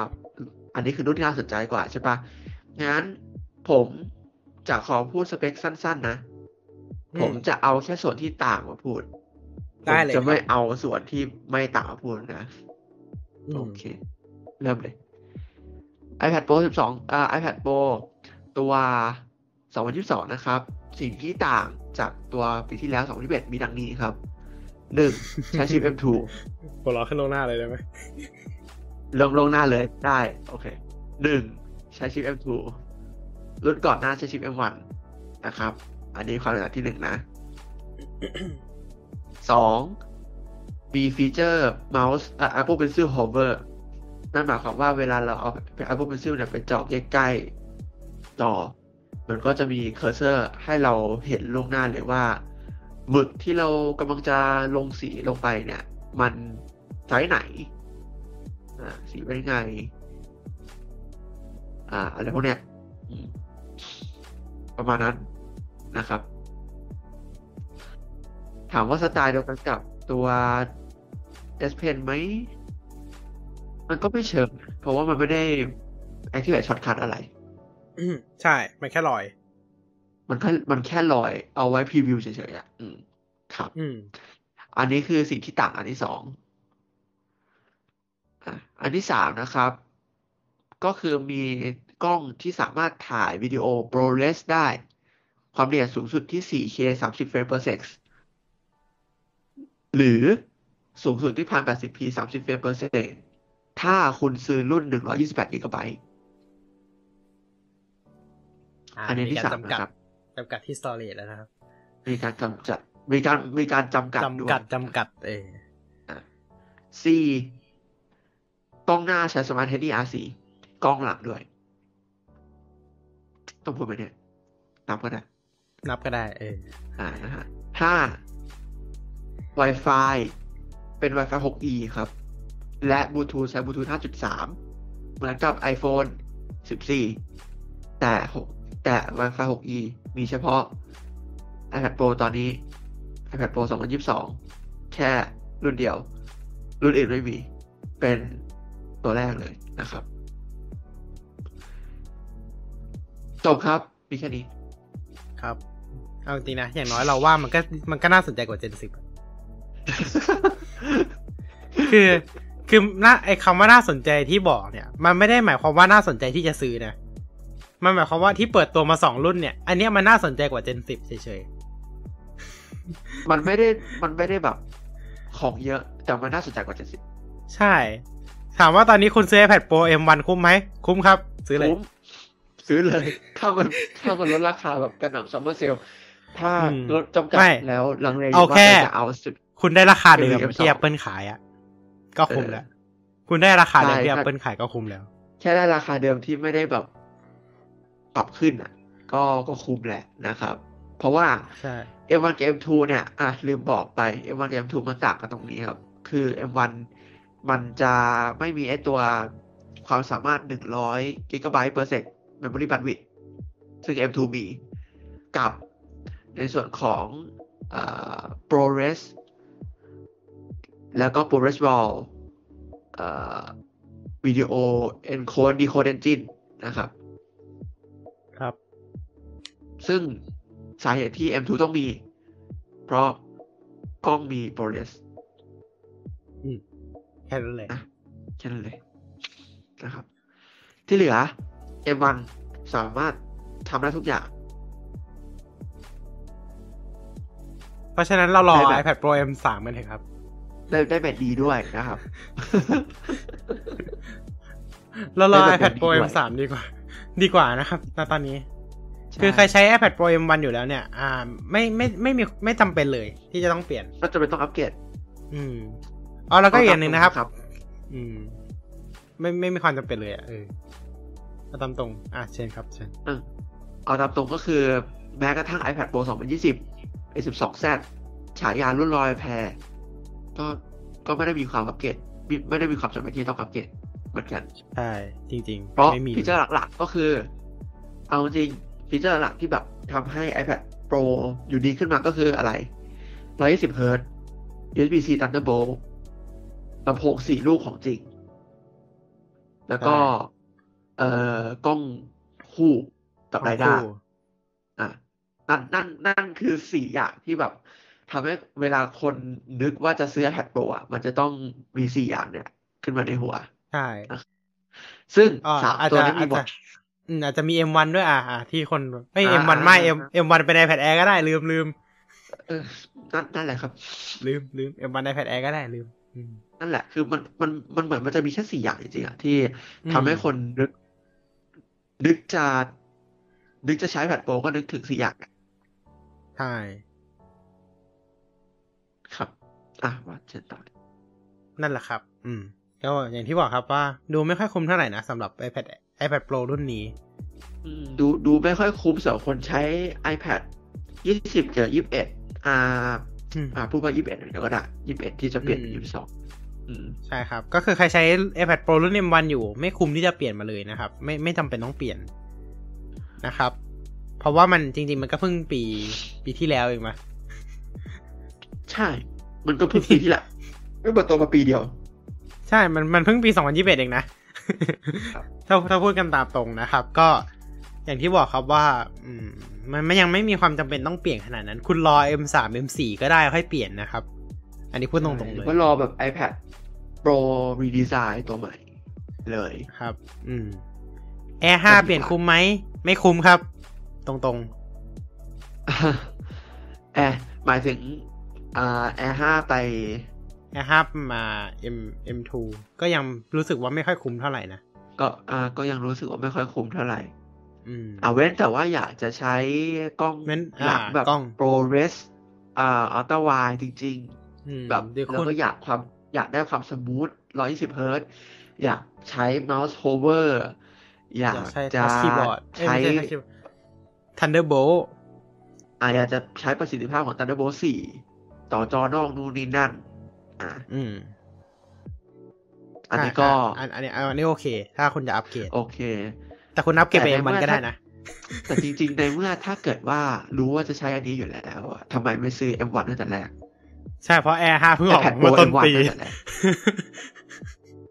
อะไรนะเพราะ Air 5เพิ่งออกมาเมื่อต้นปีเอง อืม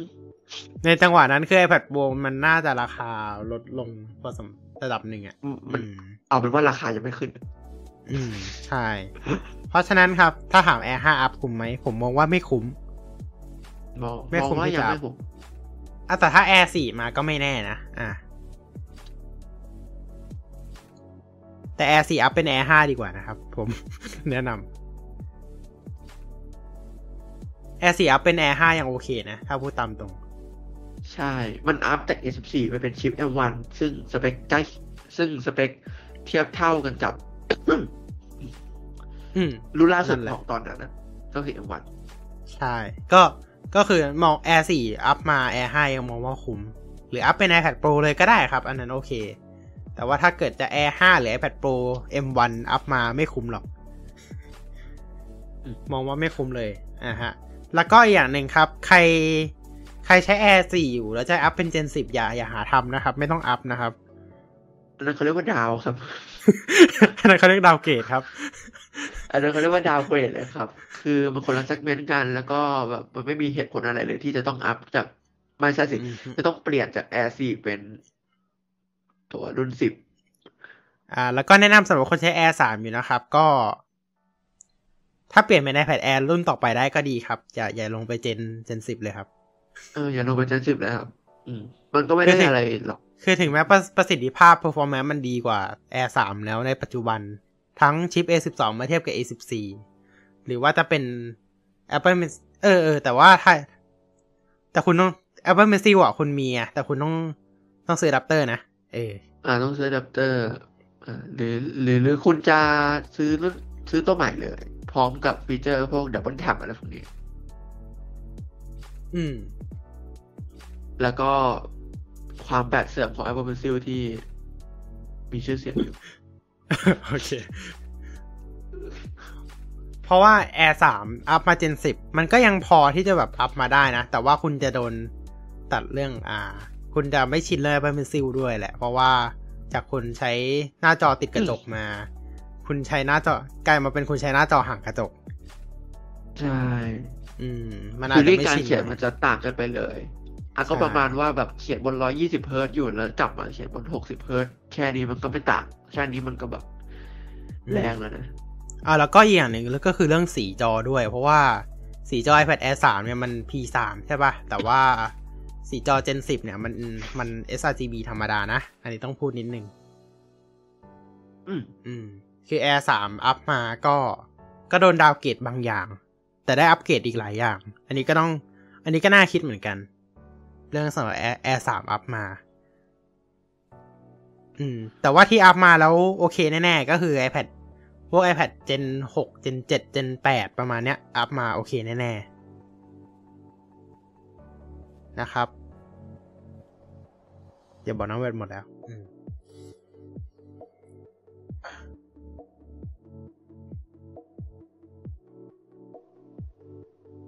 โอเค เปลี่ยนข้างนะครับ AirPod แบนหมด อะ โอเคนะครับ ดีนะใส่ทีละข้าง ยังยังสำรองได้ โอเคนะครับ ก็ประมาณนี้เนาะอ่า ประมาณนี้แล้วกันเราขอฝากไว้แค่นี้แล้วกันเนาะเออว่ามันมันอาจจะมองว่าแบบการอัปเกรดครั้งนี้ iPad ที่เปิดตัวใน ช่วงนี้เนี่ยมันไม่ค่อยคุ้มเนาะเท่าที่ที่เราอัปเกรดอะอาจจะด้วยเรื่องคือมันอย่างแรกเหมือนเลยกับว่าอัพคือมันเหมือนกับว่า Apple อัพเพื่อให้มันทันต่อยุคสมัย ไม่ได้ไม่ได้แบบ คืออ่าพูดง่ายๆก็คือให้มันขายต่อได้ อืม ใช่โดยที่ยังไม่ตกรุ่นไปมากกว่านี้อืมจริงเพราะเพราะเท่าที่ทุนดูนะครับสาม อ่า iPad ที่ผ่านมาเนี่ย แทบไม่ได้อัปเกรดเลยแทบไม่ได้อัปเกรดมากขนาดนั้นเลยนะอ๋อแล้วก็กักด้วยแหละ เพราะว่าใช่ไม่ เพราะว่าไม่งั้น 11 นิ้วได้โปรได้มินิ LED แล้ว ครับ อืม แต่นี่ 11 นิ้วยังไม่ได้มินิ LED เลยนะ จนถึงรุ่นปัจจุบันนะ จนถึงรุ่น M2 ก็ยังไม่ได้นะ ถ้าพูดตามตรง ครับ นั่นแหละ อืม ต้องพูดนิดนึงว่า เออ มัน นั่นแหละเหมือนแค่อัพอัพเทคโนโลยีบางอย่างขึ้นมาเฉยๆแล้วก็ขายต่อ เพราะฉะนั้นต่างประเทศเขาก็เลยขายราคาเท่าเดิมไงแต่ว่าละด้วยค่าเงินของประเทศไทย ที่ตอนนี้มันไปมันอ่อนลงเป็นแบบเนี้ยเออทำให้ เออ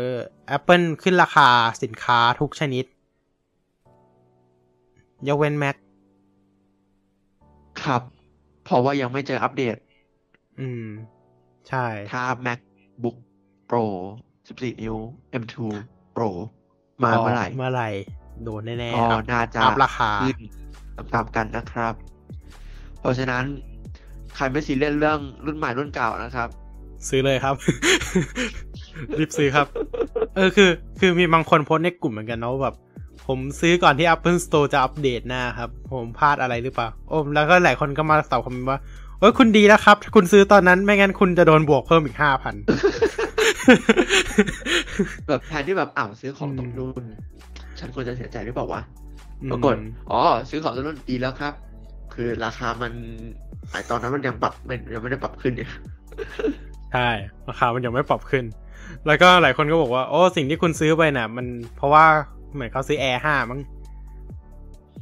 อ๋อสิ่งที่คุณซื้อไปอะ มันก็ยังเป็นเหมือนเดิมอะ คุณมันมันก็มันยังไต้มัอนงพูดอะไรมันมันมันดีกว่าที่เปิดตัวในวันนี้ โอเค เนาะประมาณนี้ประมาณนี้สำหรับ iPad นะครับ ครับโอเคนะครับ ก็ประมาณนี้นะครับ ก็อ่า iPad คราวนี้ก็เลยอะดูแบบเฉยๆมากอืมอืมอะเดี๋ยวเอา 4K อีกนิดนึงสั้นอะๆนะฮะไปกันต่อที่ Apple TV 4K นะครับ อายาสุดท้ายแล้วนะฮะ Apple TV สุดท้าย 4K แล้วมีการรีดีไซน์ใหม่นะฮะก็คือด้านบน Apple TV ก็จะตัดคำว่าทีวีออกเหลือแต่ Apple logo นะครับรีดีไซน์รีดีไซน์นะครับอย่าเรียก redesignอย่าเรียก redesign เลยค่ะรีกว่าตัดออกนะครับอืมอะเอ่อ Apple TV 4K ตัวนี้น่ะ เปลี่ยนก็ไม่เยอะมากครับ มีแค่สองอย่างที่เปลี่ยนหลักๆกันนะ ก็คือไม่สามอย่างสิอ่าก็มีคือ chipset แน่เอ่อมี chipset ถูกใช่ ปรับขึ้นเป็น A15 Bionic chip เดิมมัน A10 เอ่อๆสิบสองปะแบบเอ่อเอ่อมันสิบสองหรือสิบเนี่ยแหละ A10 A12 A12 อืม A สิบสองนะครับ อะ รุ่นรุ่นรุ่นรุ่นปีที่แล้ว เออรุ่นปีอ่าที่แล้วรุ่นปีที่แล้วใช้ A12 นะครับ รุ่นปีนี้ใช้ A15 แบบนี้ครับผม อ่า แล้วก็เอ่อเพิ่มการ support แสดงสีแบบ HDR 10 plus นะครับโอเค อ่า แล้วก็มาพร้อมกับเอ่อแอปอ่า tvOS 16 นะครับ ซึ่งก็แน่นอนตัวเก่าก็ยังได้อัปเกรดอยู่นะครับ เพราะฉะนั้นก็ ไม่ต้องห่วงครับ ในส่วนของระบบเสียงยัง support เหมือนเดิมนะครับ Dolby Digital 5จุดเอ่อ7.1 แล้วก็ 5.1 นะครับ เหมือนเดิมเอ่อไม่ support Atmos ก็ไม่เข้าใจเหมือนกันทำไมนะครับอะเอ่อที่เหลือเหมือนเดิมครับ ก็ใช้เป็น home hub ได้ ดู Apple TV Plus ได้ ใช้บอลเสียงได้ ใช้ Apple Fitness Fitness Plus ได้ อะ พูดถึง Fitness Plus ก็ใช้ได้ใน 21 พื้นที่และประเทศนะครับ ไม่รวมไทย ไม่รวมไทยแน่นอน อ่าแต่แต่แต่พี่น้องชาวอินโดเราได้ใช้แล้วนะครับ เราก็น่าจะต้องรอไปอีกสักพักหนึ่งอะสำหรับต้องรอไปอีกสักพักก่อน อะ คิดว่า localization ยังมาไม่ถึงนะครับ อะแล้วก็อีกอย่างหนึ่งที่เปลี่ยนเปลี่ยนเรื่องสำคัญเลยนะครับ แล้วก็อ่าเป็นการอ่า predict อนาคต Apple ด้วย นั่นก็คือการเปลี่ยนพอร์ตบน Apple TV Remote ครับ จากเดิมใช้ Lightning ตอนนี้มาใช้เป็น Lightning เหมือนเดิมรอเล่น USB-C นะครับโอ้โหแน่นอนพอพอ Apple ออกมาแบบนี้แล้วเนี่ย หมายความว่าเราก็พอที่จะคาดเดา iPhone รุ่นต่อไปได้แล้วล่ะอะนะครับมั้งนะมั้งนะ หรือว่าเขาจะแบบยื้อให้เต็มที่ มั้งนะ หรือว่า Apple จะเอา iPhone เนี่ยเป็นรุ่นสุดท้ายที่เปลี่ยน แล้วไปโฟกัสกับการเปลี่ยนพวก iPad accessory ต่างๆ ซึ่งก็เชื่อว่าเดี๋ยว AirPods Max AirPods AirPods Pro เดี๋ยวก็เปลี่ยนตามมานะครับใช่เขาอันนั้นเปลี่ยนแค่เคสได้ไงเดี๋ยวเขาก็ออกเคสใหม่มาเปลี่ยน ใช่ อืม ส่วน iPad iPad ก็เรียบร้อยแล้วเนาะทางไลน์อัพก็คือไม่มี Lightning แล้ว ใช่ ยกเว้น iPad Gen 9 นะครับ ที่ยังขายอยู่เป็น Lightning อ่าใช่ อ่า แต่ว่าจริงๆแล้วถ้าถ้านับจริง ๆ ก็คือ Gen 10 มันมาแทนแล้วแหละ แต่แต่ว่าเขาก็ยังขายอยู่ แต่เขายังขายอยู่นะครับเพราะว่าราคาจงๆก็ราคามันอัพก็เกินไปทำไลน์อัพแหละใช่อ่านะครับ ก็ iPad ก็ ใช่ก็เป็นอุปกรณ์ Lightning ที่ตอนนี้ไม่ไม่มี Lightning ละอ่าพูดทางเทคนิคแล้วกัน อ่าพูดง่ายๆอืมครับเหลือตอนนี้เหลือ iPhone แล้วล่ะ นะครับ iPhone กับ AirPods เนาะที่ตอนนี้ยัง Lightning อยู่นะครับ เราก็ต้องตอนรอนี้กันต่อไป iPod ก็คงอ๋อ AirPods อ่า AirPods ครับ อืม Lightning Lightning ครับอ๋อเขาเขาเขาจะให้ใช้ร่วมกับ Apple Watch แล้วไงอืมอ่า Apple Watch ต้องเปลี่ยนเป็นอะไรอีกด้วยไหมเนี่ยเออเอ้ยไม่ใช่เปลี่ยนเป็น USB-C ได้ไหมเนี่ยเปลี่ยนเป็น USB C อืมไม่น่านะรอรอซีรีส์เก้ารอซีรีส์เก้าค่อยเปลี่ยนอ่ารอซีรีส์เก้านะครับ อ๋อหรือจริง ๆ อาจจะต้องรอซีรีส์สิบเลยก็ได้นะ อุ้ย อุ้ย ใช่ Apple Watch Ultra ใช่รุ่นที่สองมีพอร์ต USB-C อะ อะผมให้ USB-C คุณแล้ว แต่ว่าแบบผมไม่ให้ ผมไม่ให้ water resistant คุณอุ้ยอุ้ย ไม่ได้สิ อันนั้นได้สิ อ่า จริง ๆ เราเราว่ามีไอเดียดีกว่านั้นก็คือรุ่นที่ขายหลัง 2024 ก็คือ ใส่ใส่ USB-C มาให้เลย เพราะว่า Apple Watch มันเป็นเป็นชาร์เจอร์นี่ อืม อืม อืม ก็ใส่ USB-C มาให้เลย ส่วนรุ่นส่วนคนที่ซื้อไปแล้วก็อยากซื้อก็คือไปซื้อชาร์เจอร์ใหม่ ครับ อืม ไอเดียนี้แหละ Apple น่าใช้แน่ๆ บอกแล้ว AirPods ก็แค่เปลี่ยนเคส นั่นแหละครับ Apple ใช้แน่ๆ ไม่น่าไม่น่าพลาด ไอเดียนี้ อืม ส่วน iPhone เราอาจจะต้องรอถึง iPhone 16 ก็เป็นไปได้เหมือนกัน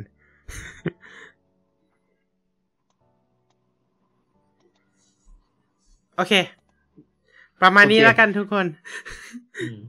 อ๋อมีอะไรจะเสริมอีกไหมอะอะอะโอเคโอเคประประมาณนี้ ประมาณนี้นะครับ มีอะไรเสริมอีกไหมหรือว่าไม่มีละ จริงๆมันก็มีเสริมอีกนิดนึงอะนะแต่กลัวจะยาวอะเชิญเลยเชิญเลยเชิญเลยเชิญเลยเชิญเลย เอ่อ Apple TV 4K มีขายสองรุ่น ก็คือรุ่น 64 g b กับ128 g b นะครับ แต่รุ่น 64 g b มีแต่ Wi-Fi รุ่น 128 g b มีอินเทอร์เน็ตด้วย อ่า ก็คือใครอยากแสบสายแลนต้องซื้อรุ่น 128 นะครับ ถูกต้องครับอ่าเงิบเลย ประมาณนี้เนาะประมาณนี้ ประมาณนี้ประมาณนี้อืมโอเค ราคาก็ไม่แรงฮะเก้าร้อย900โอเคไอ้เจ็ดเจ็ดแปดร้อยอืมหมายถึงหมายหมายถึงรุ่นต่ำสุดใช่ไหมใช่เพิ่มเพิ่มเดี๋ยวรู้จักต่ำสุดเจ็ดแปดร้อยอ่าโอเคครับ ก็ อืม ไม่อะไรมากเนาะอืม อืมสายแลนอ่าแต่ว่าถ้าเกิดอยากได้ภาพที่เสถียรมากกว่า หรือแบบภาพที่โหลดเร็ว อะไรหนังก็ต้องใส่โหลดหนังเร็วก็ต้องใส่แลนเนาะนะครับ อันนี้อันนี้ก็ต้องยอมรับตรงๆว่า ประสิทธิภาพการใช้งาน เรื่องของการต่อสายแลนมันดีกว่า Wi-Fi จริงๆนะครับ โอเค ประมาณนี้แล้วกันเนาะสำหรับวันนี้นะครับ เราเราโหเราอยู่กันมาสักพักหนึ่งละเรียกสักพักหนึ่งได้เหรอนะครับ ก็ เอาเป็นว่าสำหรับ Tech v c a s t CP ที่72 นี้นะครับ ก็ขอขอบคุณทุกท่านที่เข้ามารับชมนะครับ ยังไงฝากกดไลค์กดแชร์กด Subscribe ทั้ง 2 ช่องทางไว้ด้วยนะครับ เอ้ยทั้ง 3 ช่อง YouTube นี้เลยนะครับ นี่ตรงแถบด้านล่างนี้นะครับ มีเขียนทั้ง 3 ช่อง YouTube ฝากกดไว้ให้หมดเลยนะครับสำหรับคนที่ดูสำหรับคนที่ดูผ่านทาง YouTube ก็อย่างที่บอกครับไลค์แชร์ Subscribe ให้ด้วยนะครับ แล้วก็ถ้าดูผ่านพอดแคสต์นะครับ ก็อย่าลืม ติดตามพวกเราต่อไปด้วยนะครับ Live TechWeCast นะครับ มีทุกวัน ทุกสองอาทิตย์นะครับสองสัปดาห์ครั้งหนึ่งนะครับ ทุกวันอาทิตย์นั้นสองสัปดาห์ครั้งหนึ่งวันอาทิตย์นั่นเองนะครับ เวลาประมาณสามทุ่มถึงสี่ทุ่มโดยประมาณนะครับ แล้วแต่จะแจ้งให้ทราบอีกทีหนึ่งนะครับแล้วพบกับพวกเราสองคนได้ใหม่ในครั้งหน้านะครับสำหรับครั้งนี้ต้องขอตัวลาไปก่อนครับ สวัสดีครับ สวัสดีครับ